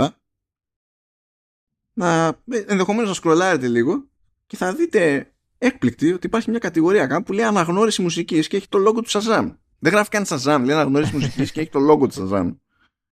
Δηλαδή κάτσε για να κάνω χάζι έτσι και, έτσι και στην αναζήτηση των, των settings βάλω Shazam θα νιώσει. Ναι, εκεί, εκεί νιώθει. Περιέργως νιώθει. Ξέρουν τι βλακή έχουν κάνει. Και έχει λοιπόν δύο διακοπτάκια. Για την εμφάνιση στο menu bar και για την εμφάνιση στο, ε, στο, control, στο control center, όπου βολεύει ο καθένας. Το έχουμε; Ναι, ναι. Το έχουμε. Ε. Και στο, αν πατήσουμε στο, τέτοιο, στο control center, στην ουσία τι γίνεται; Έχει εκεί το εικονίδιο και αν το πατήσουμε έτσι γενικά και αόριστα ξεκινάει να προσπαθεί να κάνει αναγνώριση, αλλά αν πατήσουμε ένα βελάκι που έχει στο, στα δεξιά του πλαισίου, μας εμφανίζει το ιστορικό των ανατονισμένων τραγουδιών. Και έχει, αν πάμε στο, στο οποιοδήποτε τραγούδι, ε, έχει ε, ένα εικονίδιο για να μας πετάξει μετά να το ακούσουμε στο, στην εφαρμογή Music και άλλο ένα για να το διαγράψουμε από το ιστορικό. Αν το έχουμε στο menu bar, το Shazam, τότε εμφανίζεται προφανώς ένα εικονίδιο στο menu bar και όταν κάνουμε κλικ εμφανίζεται το πλαίσιο με τα ίδια πράγματα που μόλις είπα. Τη λίστα με το ιστορικό, εικονίδιο για να ανοίξουμε το κομμάτι ε, σε, σε music ή να το διαγράψουμε από το ιστορικό. Αν κάνουμε όμως, σε αυτό το ιστορικό, αν κάνουμε κλικ στο κομμάτι, όχι στο εικονίδιο του music, στο κομμάτι, τότε ανοίγει την καταχώρηση, τη, τη, τη σελίδα παύλα καρτέλα για αυτό το κομμάτι στο web, στο shazam.com όπου να σας θυμίσω ότι και στο web εκεί μπορείτε να συνδεθείτε μέσω Apple Music. Απλά το αναφέρω για, για την ιστορία. Και αυτό το έμαθα πραγματικά σήμερα λίγο πριν ξεκινήσουμε. Ε, δηλαδή, ε, πιο νωρίς μες στην ημέρα είχα ηχογράψει vertical slice, είχα μια ανάπαυλα μεταξύ vertical slice και του συγκεκριμένου command OS και σε αυτή την ανάπαυλα συνειδητοποίησα ότι η Apple έκανε αυτή τη μόντα και αποφάσισε ότι δεν υπήρχε κανένας λόγος να το μάθει κανένας. Καλή καρδιά, φιλαράκι. Ε, εγώ να πω, να πω το εξής ότι εκεί που θα πάτε να ενεργοποιήσετε το, το Shazam για να φαίνεται στο Control Center, ε, ρίξτε μια βδομάδα και στην υπόλοιπη λίστα γιατί έχει πολλά πράγματα που μπορείτε να εμφανίζουν το Control Center και μάλιστα ακόμα, τα περισσότερα από αυτά βγαίνουν και στο menu bar ξέχωρα ώστε να έχετε γρήγορη πρόσβαση. Ε, δηλαδή, αν έχετε αποφασίσει ότι δεν θα ασχοληθείτε με το Control Center και θα το, control center και θα το αφήσετε στο default state, ε, αξίζει να ρίξετε μια ματιά γιατί έχει πολλά settings που μπορείτε να, να βάλετε μέσα. Και ναι, ισχύει. ισχύει. Και πιστεύω, that's it. Εντάξει, τι, μία ωρίτσα. Τι μια ωρίτσα. Μας πήρε. Αχ, είμαστε οι killers of the flower moon. Τον podcast. Αυτό να είμαστε οι Rebel Moon χίλιες φορές να είμαστε Σκορσέζε, Λεωνίδα.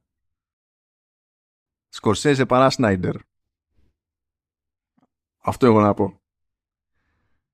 Λοιπόν, σας πήξαμε, έχετε πράγμα να ξεδιαλύνετε, να δείτε τώρα ανάλογα με την περίπτωση τι σας κάνει κλικ, τι δεν σας κάνει κλικ. Ε, και από εκεί και πέρα, εντάξει, λίγη υπομονή και θα επανέλθουμε στην κλασική μας ροή με το πιο τυπικό έτσι γνώριμο πρόγραμμα γιατί ξεκινάει η νέα χρονιά και θα μπούμε με τη γνωστή φουριά. Αυτό του φάνηκε αστείο δηλαδή. Η γνωστή φούρια ποια είναι ακριβώς; Σερνόμαστε. Ε, αυτή δηλαδή, όποια είναι γνωστή. δηλαδή μπορεί να είναι μείον το μέγεθος, αλλά είναι γνωστό. λοιπόν, σας αφήνουμε. Ε, καλές γιορτές πάλι. Καλή χαλάρωση, καλή άδεια σε ό,τι σας έχει μείνει. Ανάλογα με το πότε το ακούτε. Καλή χρονιά να έχουμε όλοι μαζί παρέα. Ελπίζουμε έστω και μία παπάντζα από όλες αυτές που χώρισαν στο σχεδόν τρίωρο επεισόδιο εδώ πέρα να πιάσουν τόπο και να βοηθήσαμε. Ε, δεν ξέρουμε πότε θα το ξανακάνουμε. Σίγουρα δεν θα το ξανακάνουμε. Απλά τώρα ξέρεις, μπορεί να ξεχαστούμε τελείως, Λεωνίδα, και να το κάνουμε του χρόνου πάλι. Ναι, ναι, να το κάνουμε θεσμό. Εγώ είπα κάθε χρόνο εκεί στο, στο πρωτοχρονιάτικο. Έτσι κι άλλως έχουν βγει οι καινούριες εκδόσεις των λειτουργικών. Όλο και κάτι καινούριο θα σκάει μύτη. Οπότε αυτό. Θα γίνει θεσμός σου, θα γίνει έθιμο. Μαζί με την Καλοπούλα. Ε,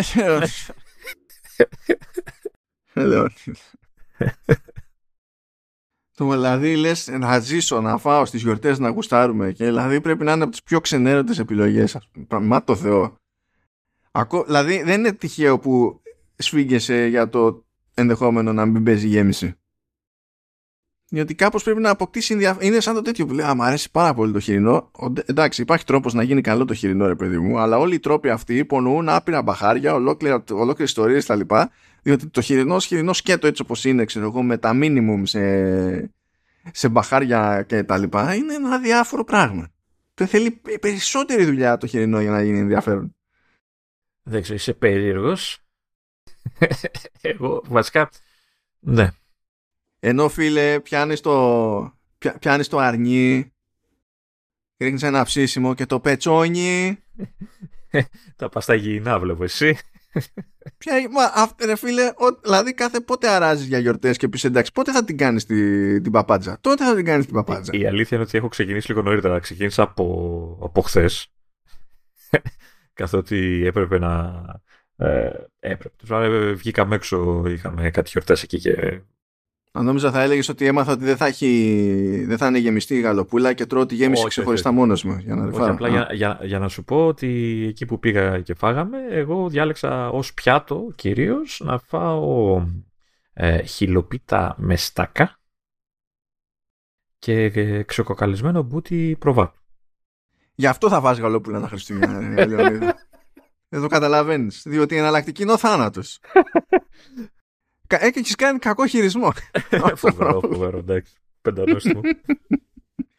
Μ' αρέσει το μεταξύ που είναι το ρημάδι το τέτοιο, δηλαδή που το ίδιο το κρέας, ας πούμε, έχει, ένα, ε, έχει λίπος επίπεδου και σου λέει τι λείπει από το πιάτο, στάκ. ναι, όχι, ήταν vegan πιάτο. Vegan ήταν. Τι να πω, προσοχή παιδιά, προσοχή. Όλα θέλουν ένα όριο. Δεν έχει σημασία αν έχετε ζητήματα ή όχι. Όλα είναι καλύτερα έτσι με ένα κάποιο μέτρο. Θα έλεγα. Αυτά. Χαιρετούμε και τα ξαναλέμε παιδιά. Να είστε όλοι καλά. Και συνεχίζουμε. Τσάου.